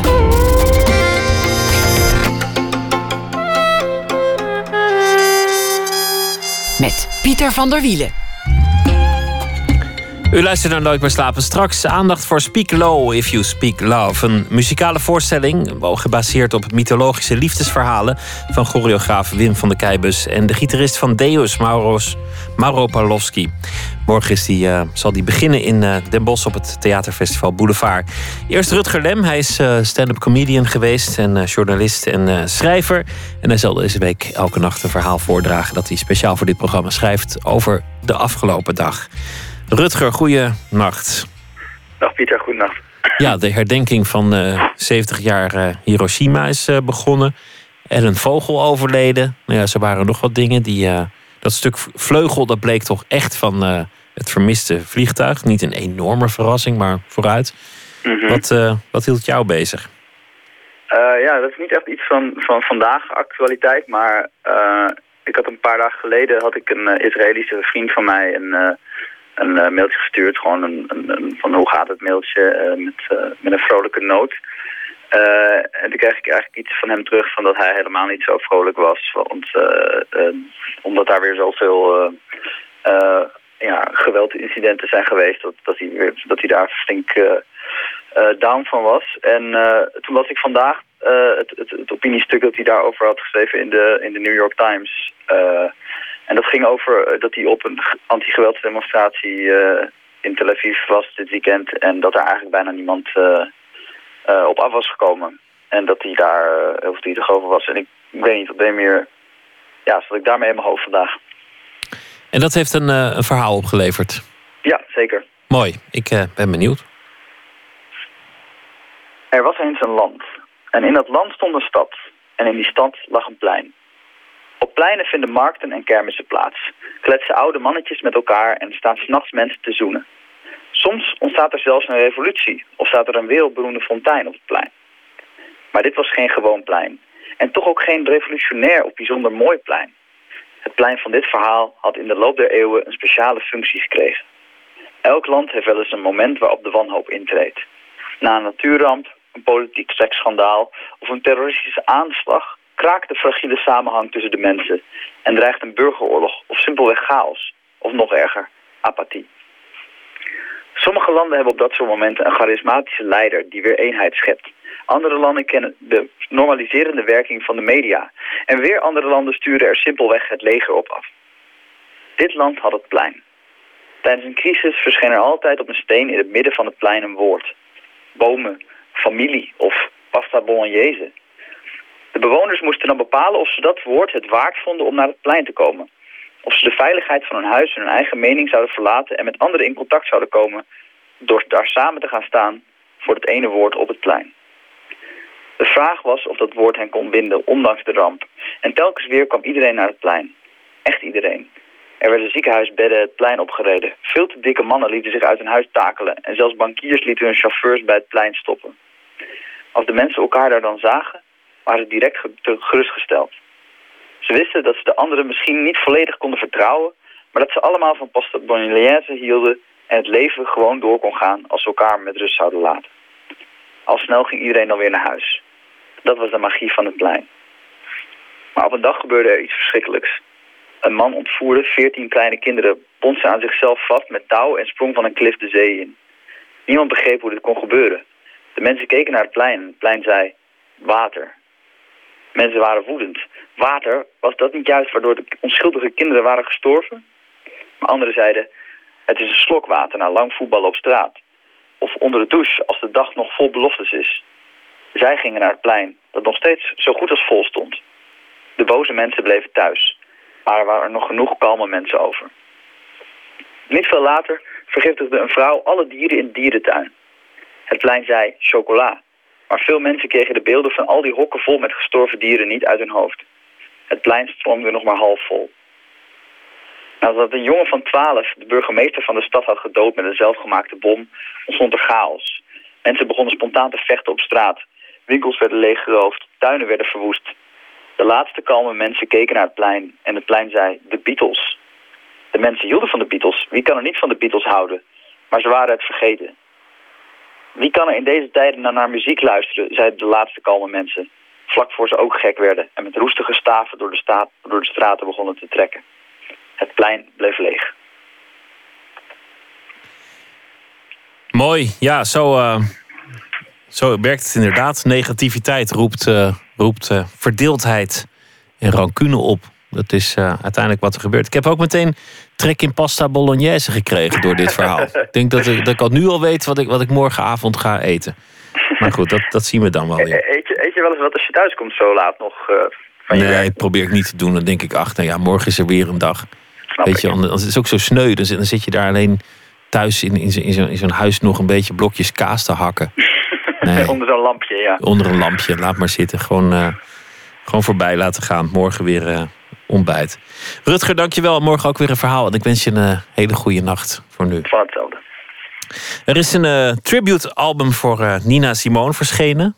Dat is niet de eerste, met uh, dit keer Usher erop en Gregory Porter. En een van de opvallende bijdragen kwam van Lauryn Hill, voormalige zangeres van de Fugees. We gaan luisteren naar een nummer. En het is voor het eerst dat we eigenlijk iets horen van Lauryn Hill. Het nummer Feeling Good. Birds flying high, you know how I feel. Sun in the sky. You know how I feel. Breeze drifting on by. You know how I feel. It's a new dawn. It's a new day. It's a new life for me. It's a new dawn. It's a new day. It's a new life for me. Woo. and I'm feeling good.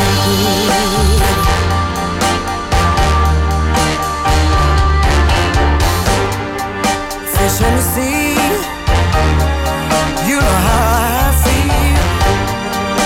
River running free,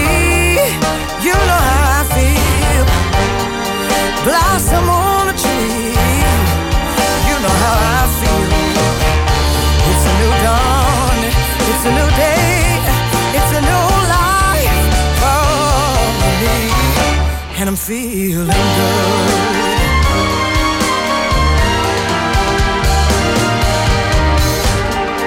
Dragonfly out in the sun, you know what I mean, don't you know? Butterflies are having fun, you know what I mean. Sleep in peace when day is done, that's what I mean. And this whole world is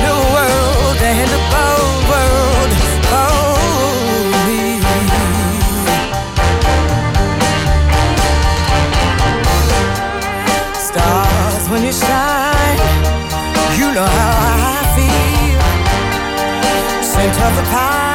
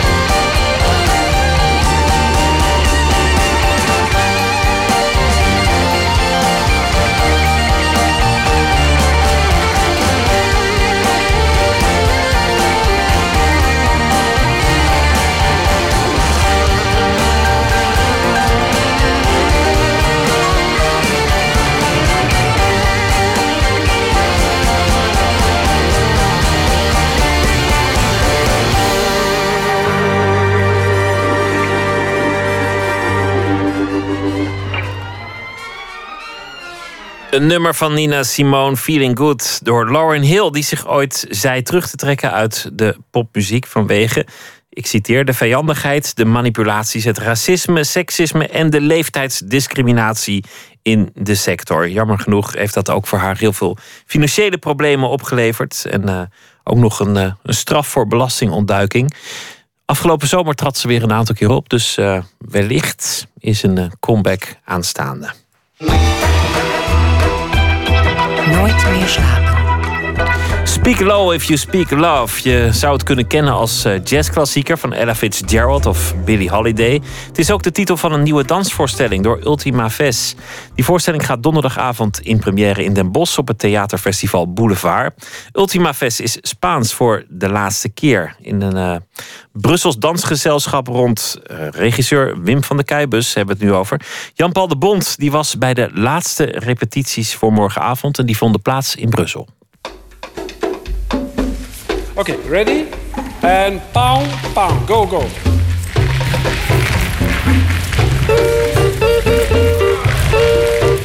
And Sandra, come out. Come out. Speak low when you speak day. Deze voorstelling is eigenlijk heel eenvoudig, omdat er geen tekst is, maar het, het geeft wel veel beelden. Dus eigenlijk voel ik wel dat er hier de mensen die dans appreciëren echt voelen van wauw, er zit heel veel dans in.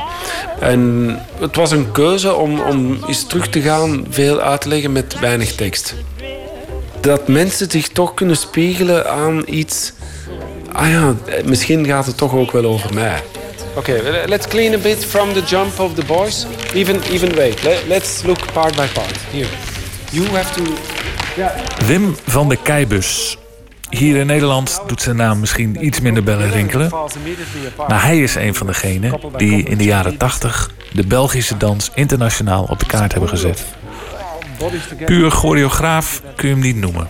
Daarvoor zijn zijn producties te veelzijdig. Bovendien is hij ook filmmaker. Dit najaar komt zijn eerste lange speelfilm uit. Dat heeft hem er niet van weerhouden om vier maanden lang aan een nieuwe voorstelling te werken. Nu zitten we niet in creatie. Nu is de eerste fine-tuning van... Dus dat moet technisch om terug hen op drie dagen eigenlijk na de vakantie in shape te zetten. Want op de voorstelling, ritmisch, zijn ze daar. Natuurlijk is er vier maanden van instructies geweest die heel... eh, misschien dat, misschien dat. En, en waar het heel onzeker aan toe gaat. Maar waar je mensen moet leiden en zeggen... die donkerte moet je in. En die, die, die niks zien. Die terugkomen en zeggen, ik zie niks. Dan moet je zeggen, jawel, daar is iets. en dat is natuurlijk heel anders. Dat is, eh, ik creëer heel graag. Dit is voor mij, ja, dat, het is heel technisch. Maar ik hou wel van repeteren.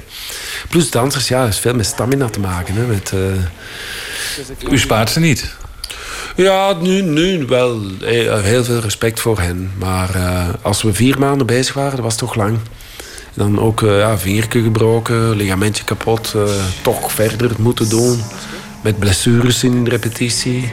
Het gebeurt. Hè. Je doet onderzoek en in onderzoek ga je op terrein waar, ja, waar van alles kan gebeuren. Maar ik vind zonder dat kun je toch geen stuk maken. Kan toch niet? In brede zin gaat de voorstelling over de liefde. Was u huiverig in het begin om zo'n universeel thema als uitgangspunt te nemen voor een nieuwe voorstelling? Ja, enigszins wel, omdat ik meestal een voorstelling neem waar ik een, een thema kies en de liefde is daar altijd in verweven.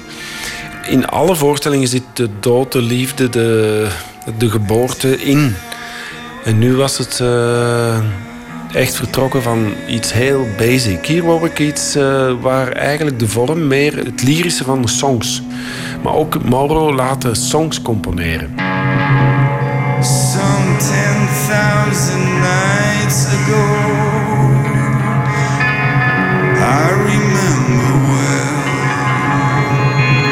Mauro is Mauro Pavlovski, vooral bekend als gitarist van de Belgische band Deus. Van de Keibus werkte eerder samen met muzikanten zoals David Byrne van Talking Heads. Maar na meerdere voorstellingen samen is de klik met Pavlovski hecht geworden. Eigenlijk gebeurt dat heel simpel. Zo van, we gaan iets doen, het gaat een soort flirten worden met, het gaat veel meer met dans zijn. De voorstelling ervoor heb ik geen muziek gebruikt. En dan weten dat dit eigenlijk, de music is gonna be the guideline. En dan spookt dat tijdens andere projecten in mijn hoofd. En af en toe schrijf ik iets op of, maak ik een tekening. En dan heb je toch een 20, 25 tal tekeningen. Maar dat is volop genoeg om de, de eerste weken mee te beginnen. En dan vertrekt er een trein van... alle asso- associaties komen los. En je, ook, eh, ik heb een ploeg gekozen die eigenlijk nog nooit gecreëerd hadden met mij. Dus allemaal mensen die voor de eerste keer geconfronteerd worden met mijn eh, manier van werken. En die is, laat u ze improviseren en, en ontstaan zo scènes? Of? Ik denk dat mensen heel verantwoordelijk moeten zijn voor eh, hun materiaal. Maar toch voel je met mensen die nog nooit met mij gewerkt hebben dat dat moeilijker is. Eh, Als ik werk met mensen die heel ervaren zijn, gebeurt dat vaak dat ze heel brokken overnemen die wel ingepast worden. Hier voelde wel ook mensen, het is een jonge ploeg, maar wel een fantastische ploeg. Eh, maar sommige mensen zijn 22. 21, 22, 23 maximum. Maar dat voel je toch van. Ik heb ook een heel, manier, een heel rare manier van hoe iets op scène zetten. Iets dat, dat draait iets op, op ondersteboven of zo, maar toch is het niet uitleggerig. Maar soms moet ik daar lang naar zoeken. En de mensen zijn een beetje de motor ehm, voor mij, om mij constant te stimuleren om dingen uit te vinden. Maar het was heel prettig ook. Met nieuwe mensen creëren is iets heel vreemd. Je, spiegelt je fantasie op mensen die je eigenlijk niet kent. Maar als je mensen kent, zit je ook een limiet. Veel compagnies werken altijd met dezelfde mensen. Ik doe dat niet. Zoals op reis gaan, nooit naar dezelfde plek gaan. Maar altijd nieuwe plekken zoeken waar, waar je iets nieuws bouwt. En dan laat je dat achter en ga je weer naar een nieuwe plek.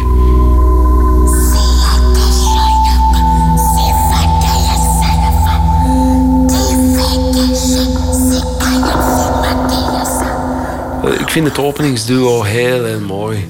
Je hebt een hele mysterieuze wereld met gesluierde mensen en dan een soort vampieren-duo van waar het verlangen eigenlijk echt belichaamd wordt door, een heel lichaam eigenlijk. Eh, het aangetrokken worden. En ook openingsscènes zijn belangrijk om te weten van welke publiek komt. En anders is het zo, het publiek weet totaal niet naar waar naartoe. Maar dat er een richting gegeven wordt die enigszins wel hen leidt. Nu kunnen ze daarop verder bouwen. En dat is heel moeilijk. En dan kun je daarmee beginnen spelen, kun je dat beginnen afbreken terug en plots totaal ergens anders mee aankomen, maar terug op die lijn verder gaan.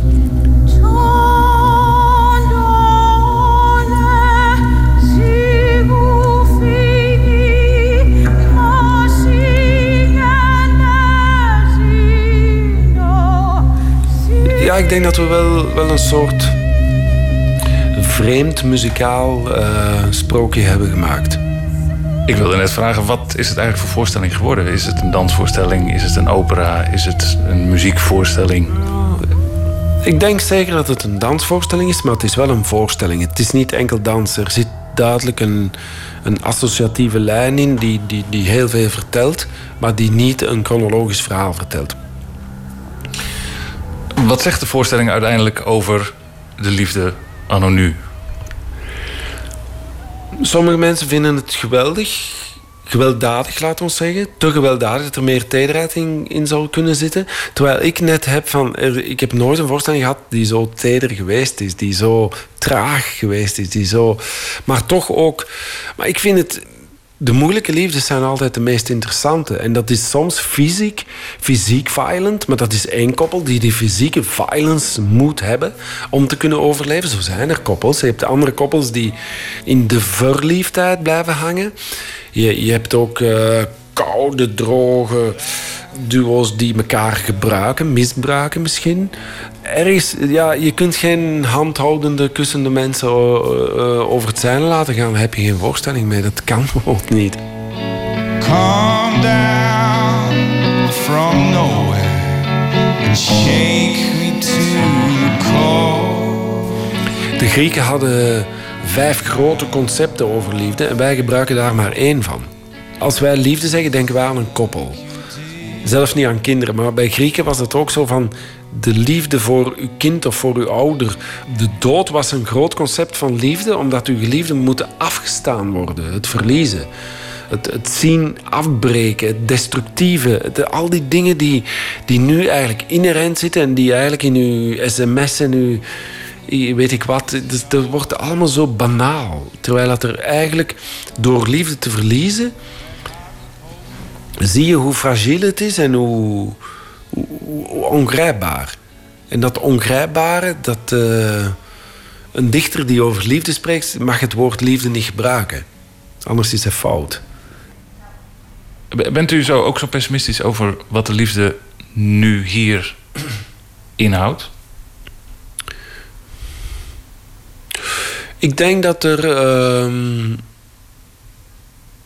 een, veel, een ontzettend makkelijk iets ontstaat dat liefde niet eh, iets duurzaam kan zijn. Maar ik denk dat er heel veel een verstikkingsgevoel teweeggebracht wordt omwille van de maatschappij rond ons.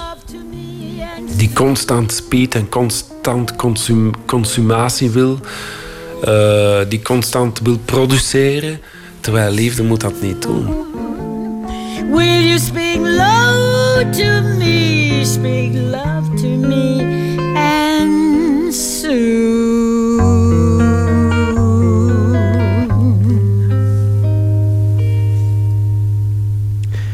Wim van de Keibus over zijn nieuwe voorstelling Speak Low If You Speak Love. Morgenavond te zien op de openingsavond van Festival Boulevard in Den Bosch. The Magical World of the Strands heet het album dat de Britse zanger Michael Head uitbracht in 1997. De Engelse muziekpers noemde hem a last genius and one of the most gifted British songwriters of his generation. Maar de doorbraak die kwam nooit. We proberen het gewoon nog maar een keer. En eh, dus is dat album ook opnieuw uitgebracht met wat kleine aanvullingen. We gaan luisteren naar Green Velvet Jacket.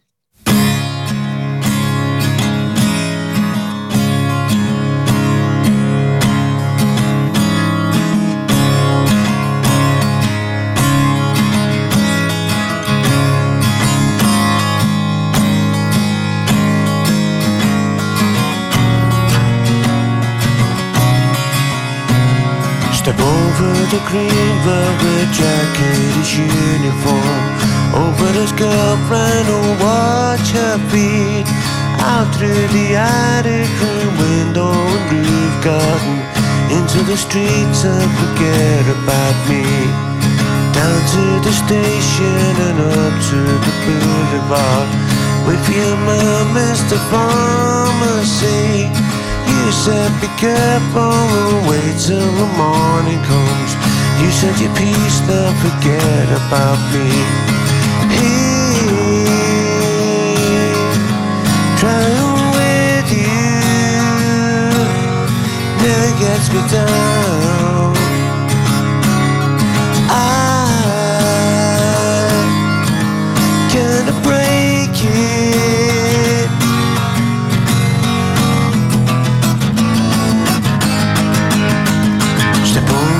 Green velvet jacket, his uniform.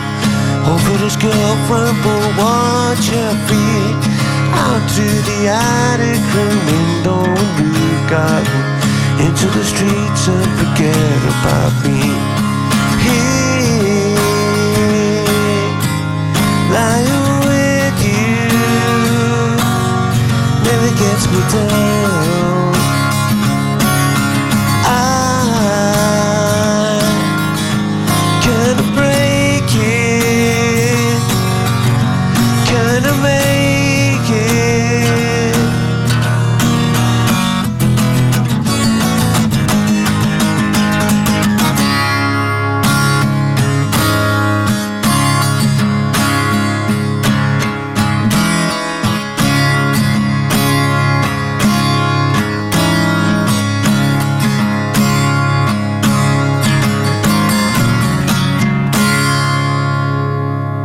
Michael Head was dat met Green Velvet Jacket. Nooit meer slapen. Vandaag eh, bekendgemaakt Compton, het nieuwe album van eh, rapper, producer en zakenman Andre Romel Young. Beter bekend als Dr. Dre, komt deze vrijdag uit. En dat is een eh, volgende zorgvuldig geplande stap richting de film Straight Outta Compton. En dat is eh, de biopic over Dr. Dre's vroegere band NWA. En het laat eh, de ontstaansgeschiedenis zien van de rapformatie, maar ook het ontstaan van het genre, de gangsterrap. Maarten Westerveen is onze nachtcorrespondent. Goedenacht, Maarten.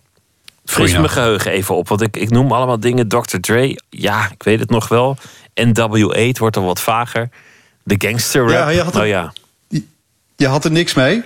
Nou, met rap, nou ja, Dr. Dre was, was goed in zijn jaren. Dat, dat weet ik nog wel.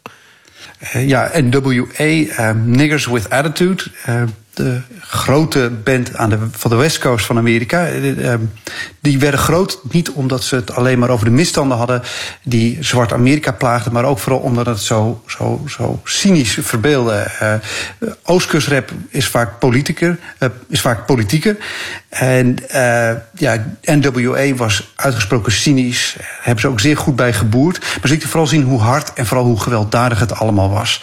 Eh, maar dat moet je maar van mij aannemen, want ik heb het ook niet helemaal meegemaakt. NWA, dat was net voor mijn tijd. Eh, dus ik ging naar mensen die eh, van het eerste uur zijn, die fans waren toen het uitkwam.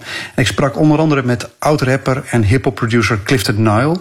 Die zat vroeger bij de Spookrijders. En die groep kan je nog wat zeggen, omdat zij betrokken waren bij die rellen op het Mercatorplein. Waar op een gegeven moment de term fuck the police werd gebezigd. Een, een term die natuurlijk ook voorkomt bij NWA. Nou, dat heeft veel opgeleverd, onder andere excuses van de politie, omdat er, en ik citeer, een klap te veel zou zijn gevallen.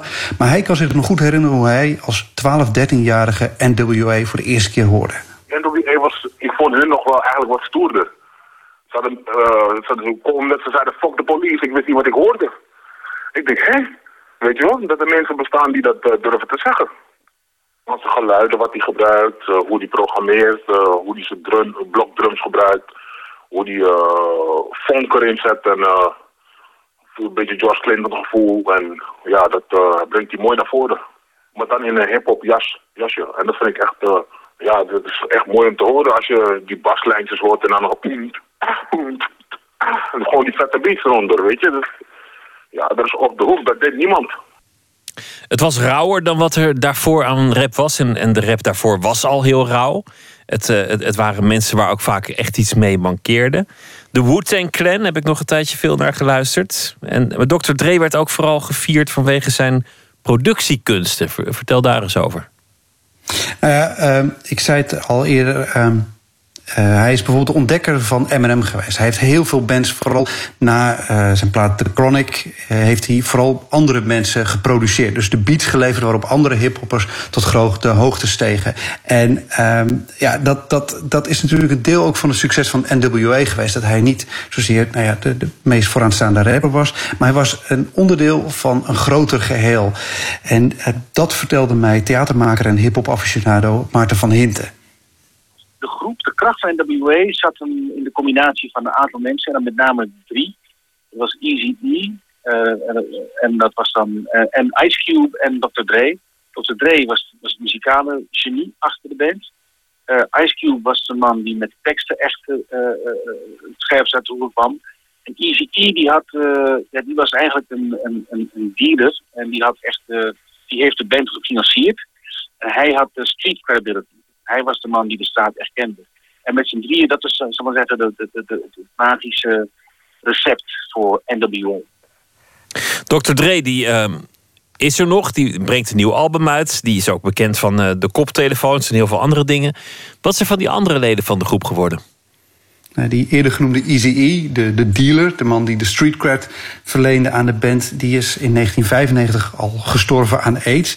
En Ice Cube, eh, ik hield eigenlijk zelf erg van Ice Cube, de rapper. eh The Predator vind ik een geweldig album. Eh, die man, eigenlijk de meest militante, die is knuffelbeer geworden. Hij schrijft en speelt in vreselijke familiefilms. Echt vreselijk zoetsappige familiefilms. Die schrijft, die produceert, die verdient heel veel geld mee. Hij was notabene te gast bij Sesamstraat. Dus ja, die heeft het op een bepaalde manier prima gedaan. En Dre, ja, die is de rijkste man in hip-hop geworden. Ehm, die koptelefoons van hem die, eh, zijn voor 3 miljard verkocht aan Apple, meen ik. En daar heeft hij zelf een goede 700 tot 800 miljard, eh, miljoen eh, dollar aan overgehouden. Dus dat is allemaal prima. Tegelijkertijd, wat wel interessant is, is dat die film die nu straks uit gaat komen over NWA, die gaat zich weer richten op de dingen die speelden bij die band. Hè. De misstanden, het geweld, het, het racisme van de, de Amerikaanse politie. De dingen die nu ook erg spelen in de Amerikaanse maatschappij. Ferguson, Trayon Martin. Dat zijn dingen die nu spelen. Maar grappig genoeg hoor je Dre daar nooit over. En volgens Maarten van Hinten is dat niet verwonderlijk. Dre is sowieso iemand die niet veel praat. Hij is iemand die produceert en hij is de mastermind, maar hij zit nooit op de voorgrond. Zelfs zijn raps, die niet hij door anderen schrijft. Het is niet zo verrassend dat hij zich niet uitspreekt, want voor hem, zijn succes is zijn statement. Het is verrassender dat iemand als Ice Cube zich ook niet zo heel veel uitspreekt. Want Ice Cube, die, was de, die heeft na NWA een aantal soloalbums gemaakt die heel expliciet en heel hard de politiek waren. Ik denk toch met een aantal van die kopstukken uit de hip-hop scene, die zijn zo groot geworden en zo rijk geworden, dat ze, ja, dat, dat ze echt ook. Dat, dat, dat zij, zij zien dat als het antwoord op wat Amerika, maar zeggen, hun mensen heeft aangedaan. Dat is dan eigenlijk zonder structuur het systeem gebruiken om, rijk te worden. Dus eigenlijk in essentie eh the American way eh vertegenwoordigd. Maar het is ook zo, en dat is, dat is heel vaak voorgekomen in de geschiedenis, dat mensen worden opgeroepen van juist jij moet je nu uitspreken. Of jij vanwege je roem moet nu een, eh, een, een posterjongen van, van dit ideaal worden. Ik snap ook wel dat mensen daar geen trek meer in hebben op een zeker punt. Nee, overigens, dit, deze discussie is ook veel ouder. En een heel mooi verhaal vind ik altijd over James Brown. James Brown is een man die republikein stemde. Helemaal eigenlijk niets op had met de burgerbeweging. Want ja, hij vond dat je moest gewoon hard werken. Zo was Amerika. En hij had het voor elkaar gekregen, dus kon de rest dat niet. Nou, op een gegeven moment begonnen bepaalde krachten in de zwarte burgerrechtenbeweging toch echt druk uit te oefenen. Toen heeft hij het nummer Say It Out Loud, I'm Black and I'm Proud gemaakt. Misschien ken je dat. Nou, als je dat koortje hoort, dat bestaat voor het grootste deel uit blanke kinderen die dat refrein zingen. Dus um, ja, die discussie is al behoorlijk oud. Um, en je zou kunnen zeggen, en dat zegt Maarten van Hint in ieder geval, dat uh, mensen als Dre door hun langdurige succes met dingen anders dan alleen maar gangstrap uiteindelijk toch een voortrekkersrol hebben gehad. J. Cole, Kenneth Lamar, een aantal van die rappers, die, die voeren gewoon hun eigen naam. Die hebben geen bedachte namen. Um, dat is ook een teken. Dat het steeds meer gaat over neerzetten wie je bent. En niet per se met het zij neerzetten van wat men van je verwacht. Of dat proberen om te draaien door een soort personen te bedenken die dat dan binnenste buiten keert. Ik denk dat dat veel duidelijker wordt. Het komt ook een beetje door toch wat mensen als Dre en Jay-Z ehm, eh, bereikt hebben. Die, die uiteindelijk, ja, die gedragen zich nu ook anders dan dat ze zich gedroegen toen ze hun platen uitbrachten. Ik denk, ik denk wel eh, absoluut dat, het, dat, dat er beweging zit. En dat het, eh, dat het, ik weet niet precies waar dat toe gaat leiden. Maar ik denk wel dat, er, dat, er, dat, dat we nog, nog uh, flink zullen opkijken van wat er aan stemmen en mensen en krachtige persoonlijkheden uit de hip-hop zullen komen. Die maatschappelijk veel bredere impact zullen hebben dan alleen maar de muziek van de straat uiteindelijk naar nou ja, Manhattan. Hè, van, de, van de absolute bodem naar de top van de voedselketen. En daardoor hoeven heel veel andere rappers zich eigenlijk over dit soort dingen niet meer druk te maken. Hoeven niet datzelfde cynische pad te bewandelen. Allemaal dankzij Dr. Dre en, WA. En elk nieuw album was altijd opzienbarend, spectaculair, ook qua productie en altijd uh, een nieuwe richting. Dus het is alleen daarom al groot nieuws dat er. Uh, komend weekend een nieuw album zal verschijnen, Compton. Dankjewel Maarten Westerveen en een goede nacht. Dank je. Ze komen uit Birmingham, ze wonen tegenwoordig in Londen, het muzikale duo Malpass. Ze opereren op het snijvlak van folk en elektronica. Een uh, album van het nummer Rain River Sea met de titel US Afloat.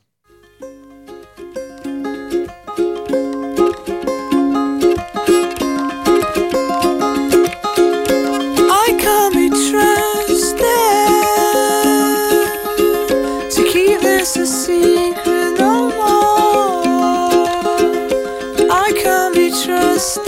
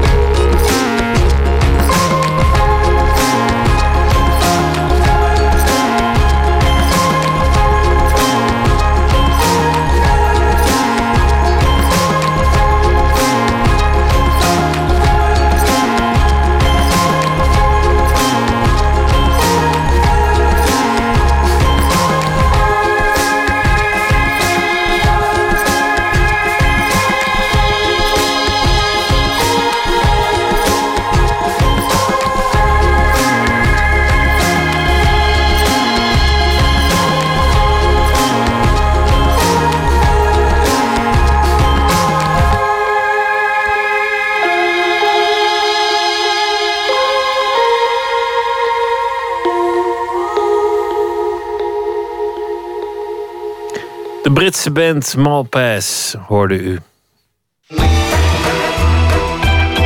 Nooit meer slapen. Een reeks bizarre en bijzonder korte verhalen. Toendra. Vandaag gaat het over de kracht van een goed gesprek en de troostende werking van Wagner. Luister naar Winterstorm en het is een verhaal gemaakt door Prosper de Roos.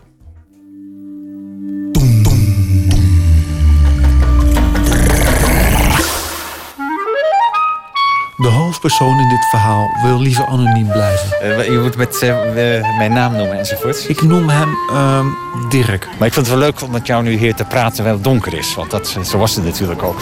Dirk is filosoof en oud-docent van mij. Ik loop met hem langs de grachten van Amsterdam naar een klein voetgangersbruggetje. Top van, op het toppunt van de bolling, zou ik maar zeggen. Hè? Daar, eh, ja, daar was het. Maar ja, waarom ik nou...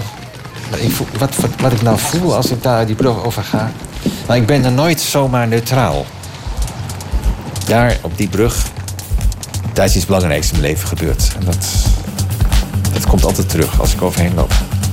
De eerste plek waar je een vriendin ontmoet of zo, die vergeet je ook niet, hè?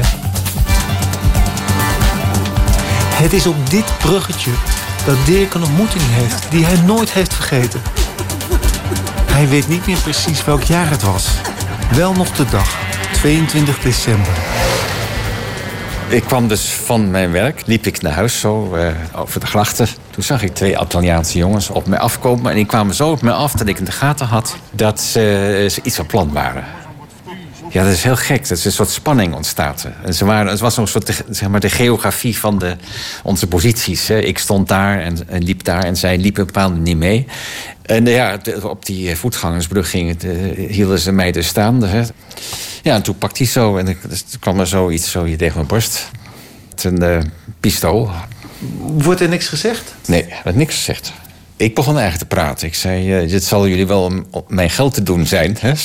Zei ik tegen hen. Sorry. En dat, eh, dat, dat bleek natuurlijk ook zo te zijn. Al die tijd stond het pistool dus op mijn borst gericht. Maar ik was niet angstig. Nee, ik weet niet waarom. Dat, dat, dat kan ik niet verklaren. Dat was gewoon zo. Hè? Dirk wordt van 100 euro beroofd. Vier biljetten. Eén van 10, twee van 20 en één van 50. Als de overval klaar is, staan ze in stilte tegenover elkaar.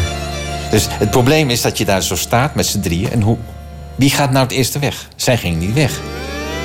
Dus ik, ik, wou, ik wou niet eh, zomaar weglopen en dat ze in mijn rug eh, achter niet konden zien wat ze deden.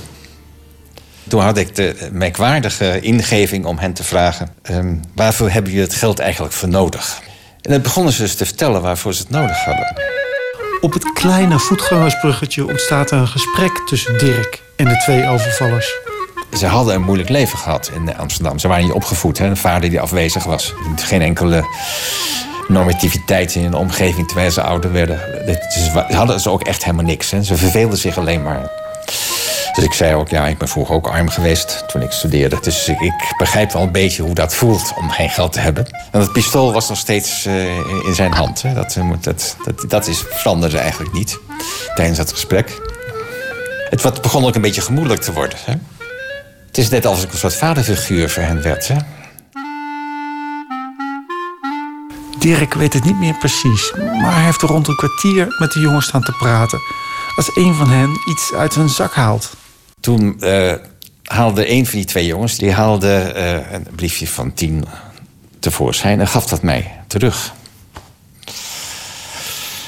Ik vond het merkwaardig, maar ik dacht, ik laat me niet merken dat ik dat merkwaardig vind. Dus ik ging gewoon door met praten en na, na een paar minuten kreeg ik een tweede biljet terug. Dat vond ik zo raar, daar begreep ik echt niks van. Eh, uiteindelijk was het zelfs zo dat ze een derde biljet terugkreeg. En toen dacht ik mezelf, nu moet ik oppassen. Want als ik het vierde biljet terugkrijg, dan begint alles van tevoren. Hè?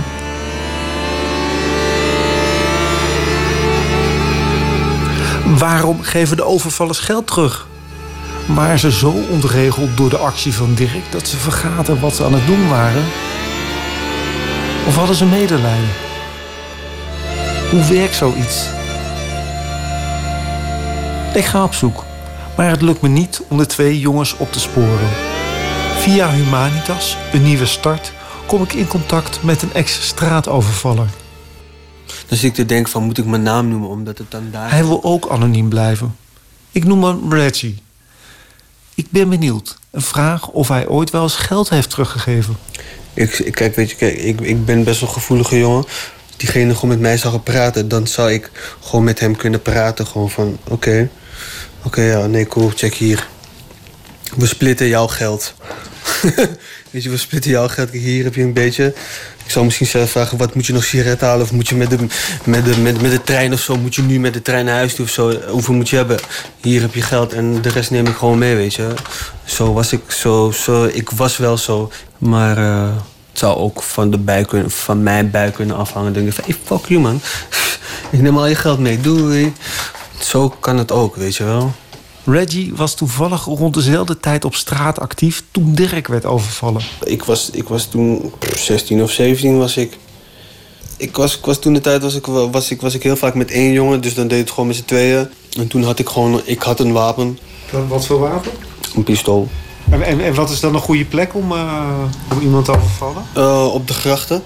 Het was meer op de grachten, weet je wel, waar het, waar het iets, iets rustiger was. En meestal gewoon s'avonds, weet je. Weet je, dan konden we niet zo snel gezien worden, gezi- gezien worden dus ons Er zijn wel erg veel overeenkomsten tussen deze jongen en de overvallers van Dirk. Reggie had de Amsterdamse grachten als werkgebied in de tijd dat Dirk werd overvallen. Hij werkte samen met een partner, had een pistool en was minderjarig. Zit ik niet heel toevallig tegenover de jongen die Dirk heeft overvallen? Ik ben benieuwd. Maar Reggie kan zich geen goed gesprek met een filosoof herinneren. Ik heb, no- ik heb nooit iemand meegemaakt die wat, verder, die wat verder in gesprek ging. Nee. Hoe is het Dirk vergaan? Hij was van 100 euro beroofd en had 50 euro teruggekregen. Dus ik, ik dacht, nu moet ik oppassen. Want het vierde, vierde biljet moet ik niet krijgen. Dan gaan ze me meer overvallen. Dan gaan ze alle biljetten weer afpakken. Dus ik zei tegen hem, nou, dat het een leuk gesprek was. En ik gaf hem de hand. En zei ik, eh, laat jullie laatste 50 euro maar zitten. En ben toen weggelopen. Thuis aangekomen doet Dirk aangifte. Niet veel later worden de twee jongens opgepakt. Toen hebben ze zitten nadenken wat nou eigenlijk gebeurd was. Want het is een hele rare gebeurtenis. Hè? De meeste mensen krijgen geen geld terug als ze overvallen worden. Had eigenlijk het gevoel dat er een sfeer ontstond van wij arme mensen in Amsterdam. Uitgespiefd door de maatschappij, hè, de samenleving. Eh, dat wij een, een soort solidariteit met mij ontstond. Van ik was ook iemand die arm was. Hè. Ze deden alsof ze met mij datgene deelden wat ze met ja, wat ze net hadden gewonnen, zou ik maar zeggen. Ik, ik hoorde bij hen. Voor eventjes, in een raar moment was Dirk tegelijkertijd slachtoffer en deel van een bende. Ik ben achteraf nog wel gevraagd door een paar vrienden of ik niet schuldig gevoeld had dat ik ze toch heb aangegeven. Is dat zo? Nee, nee. Ik vind ook dat het recht zijn beloop moet hebben. Je moet toch nog steeds de hoop hebben dat ze door veroordeeld te worden in een soort instelling terecht te komen waarin ze verder opgevoed worden, dat dat hun leven kan verbeteren. Ik weet niet wat er van de twee overvallers is geworden. Of zij na de gevangenis hun leven hebben gebeterd. Van Reggie weet ik dat het vreemd kan lopen. Reggie heeft een paar keer vastgezeten en heeft hulp gezocht om uit de criminaliteit te komen. Nu vertelt hij zijn verhalen op scholen en zingt opera. Samen met 30 andere jongens zoals hij. Ex-criminelen, ex-daklozen. Allemaal jongens van de straat. Hoe meer je lijf zet, hoe, meer, hoe makkelijker het gaat. De jongens repeteren de opera boven. Gebaseerd op de teksten van Wagner.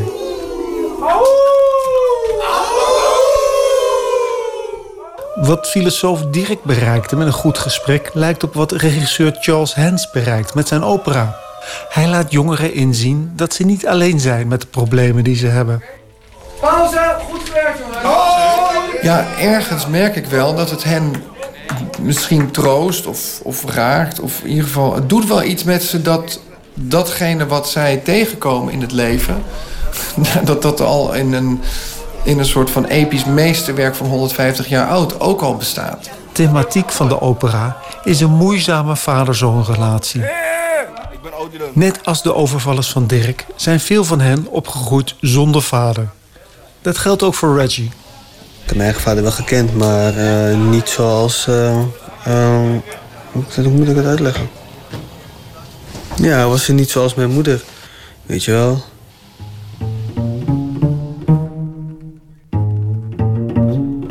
Dat Dirk zich zo goed uit de overval wist te redden...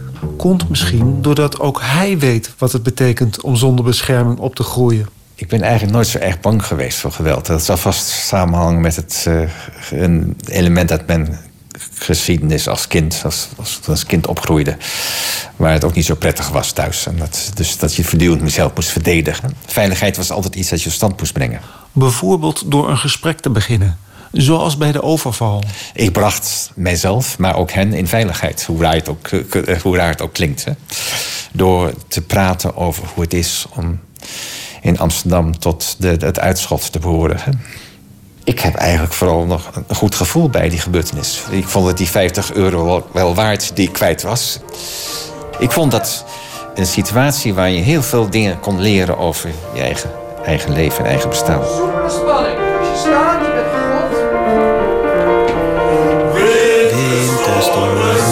Is wichtig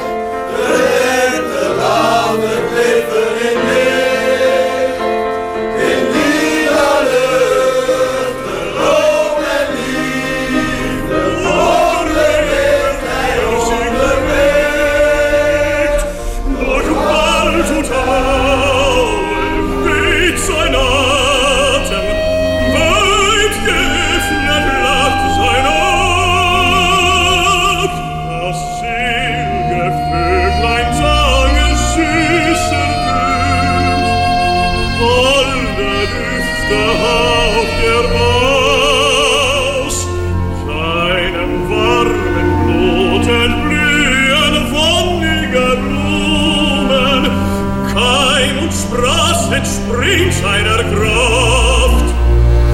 Mit sanfter Waffenschier bezwingt er die Welt, Winter und Sturm wichen der starken Bier, und Lust dem Tappen die strenge Tiere De troostende werking van Wagner. Winterstorm, een verhaal gemaakt door Prosper de Roos. Eindredactie Jair Stijn. Als u ehm, toevallig zelf hulp nodig heeft om uit de criminaliteit te komen... neem dan contact op met Stichting Humanitas.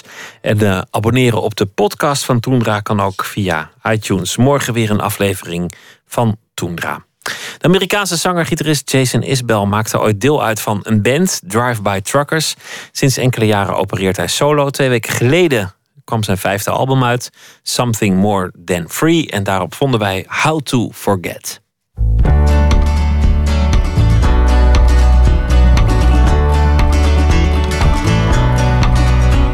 Her space, give her speed, give her anything she needs. Get her out of here.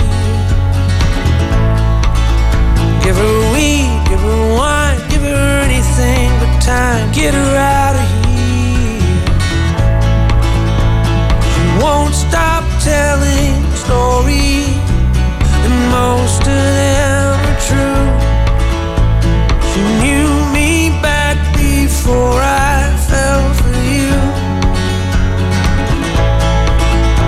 I was straight, I was sad, didn't realize what I had. It was years ago.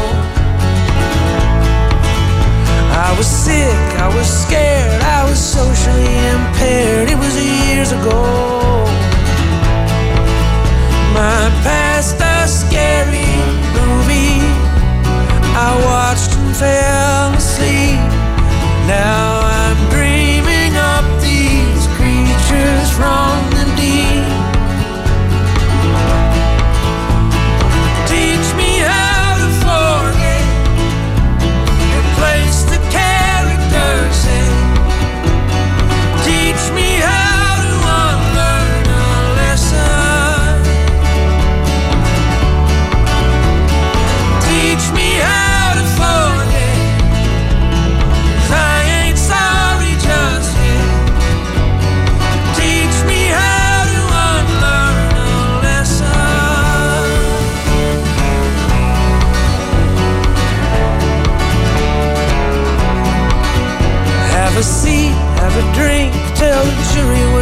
what. Was I good to you? Was it hell? Was it fun? Did you think I was the one? Was I good to you? Now that I found someone who makes me wanna live, does that make my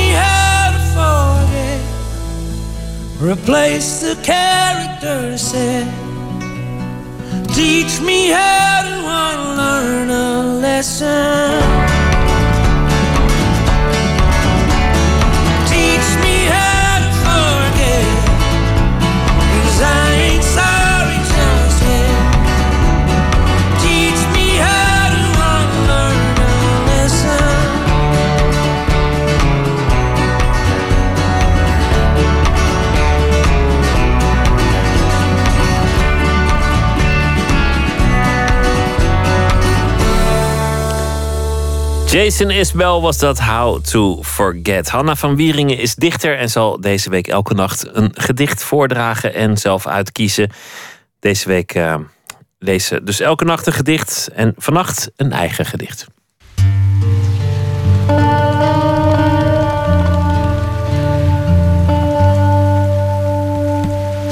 Dichters, oh jee, die betrekken het weer altijd zo op zichzelf. Dat laat Salinger een van zijn personages ergens zeggen en dat vind ik grappig. Dat was het eigenlijk. Ik zocht naar een manier om het volgende gedicht dat ik schreef in te leiden. dat niet over het weer gaat, maar over ja, schoonheid. Studie van je. Voel je onderarm zo vol bloed, vol kracht, vol geheime macht.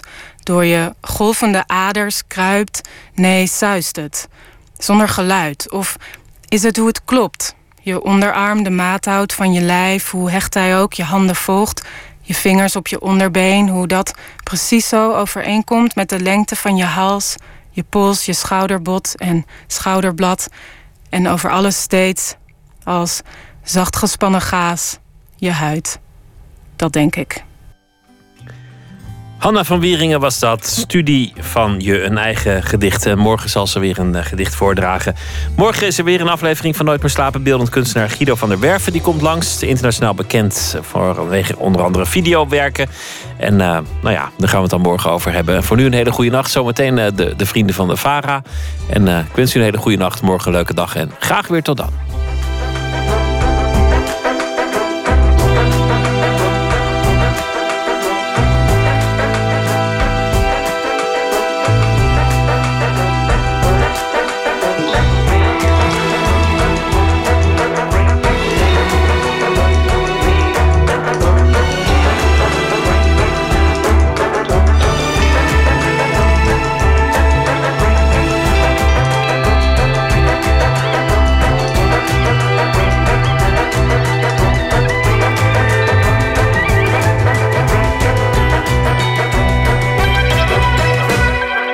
Radio 1, het nieuws van alle kanten.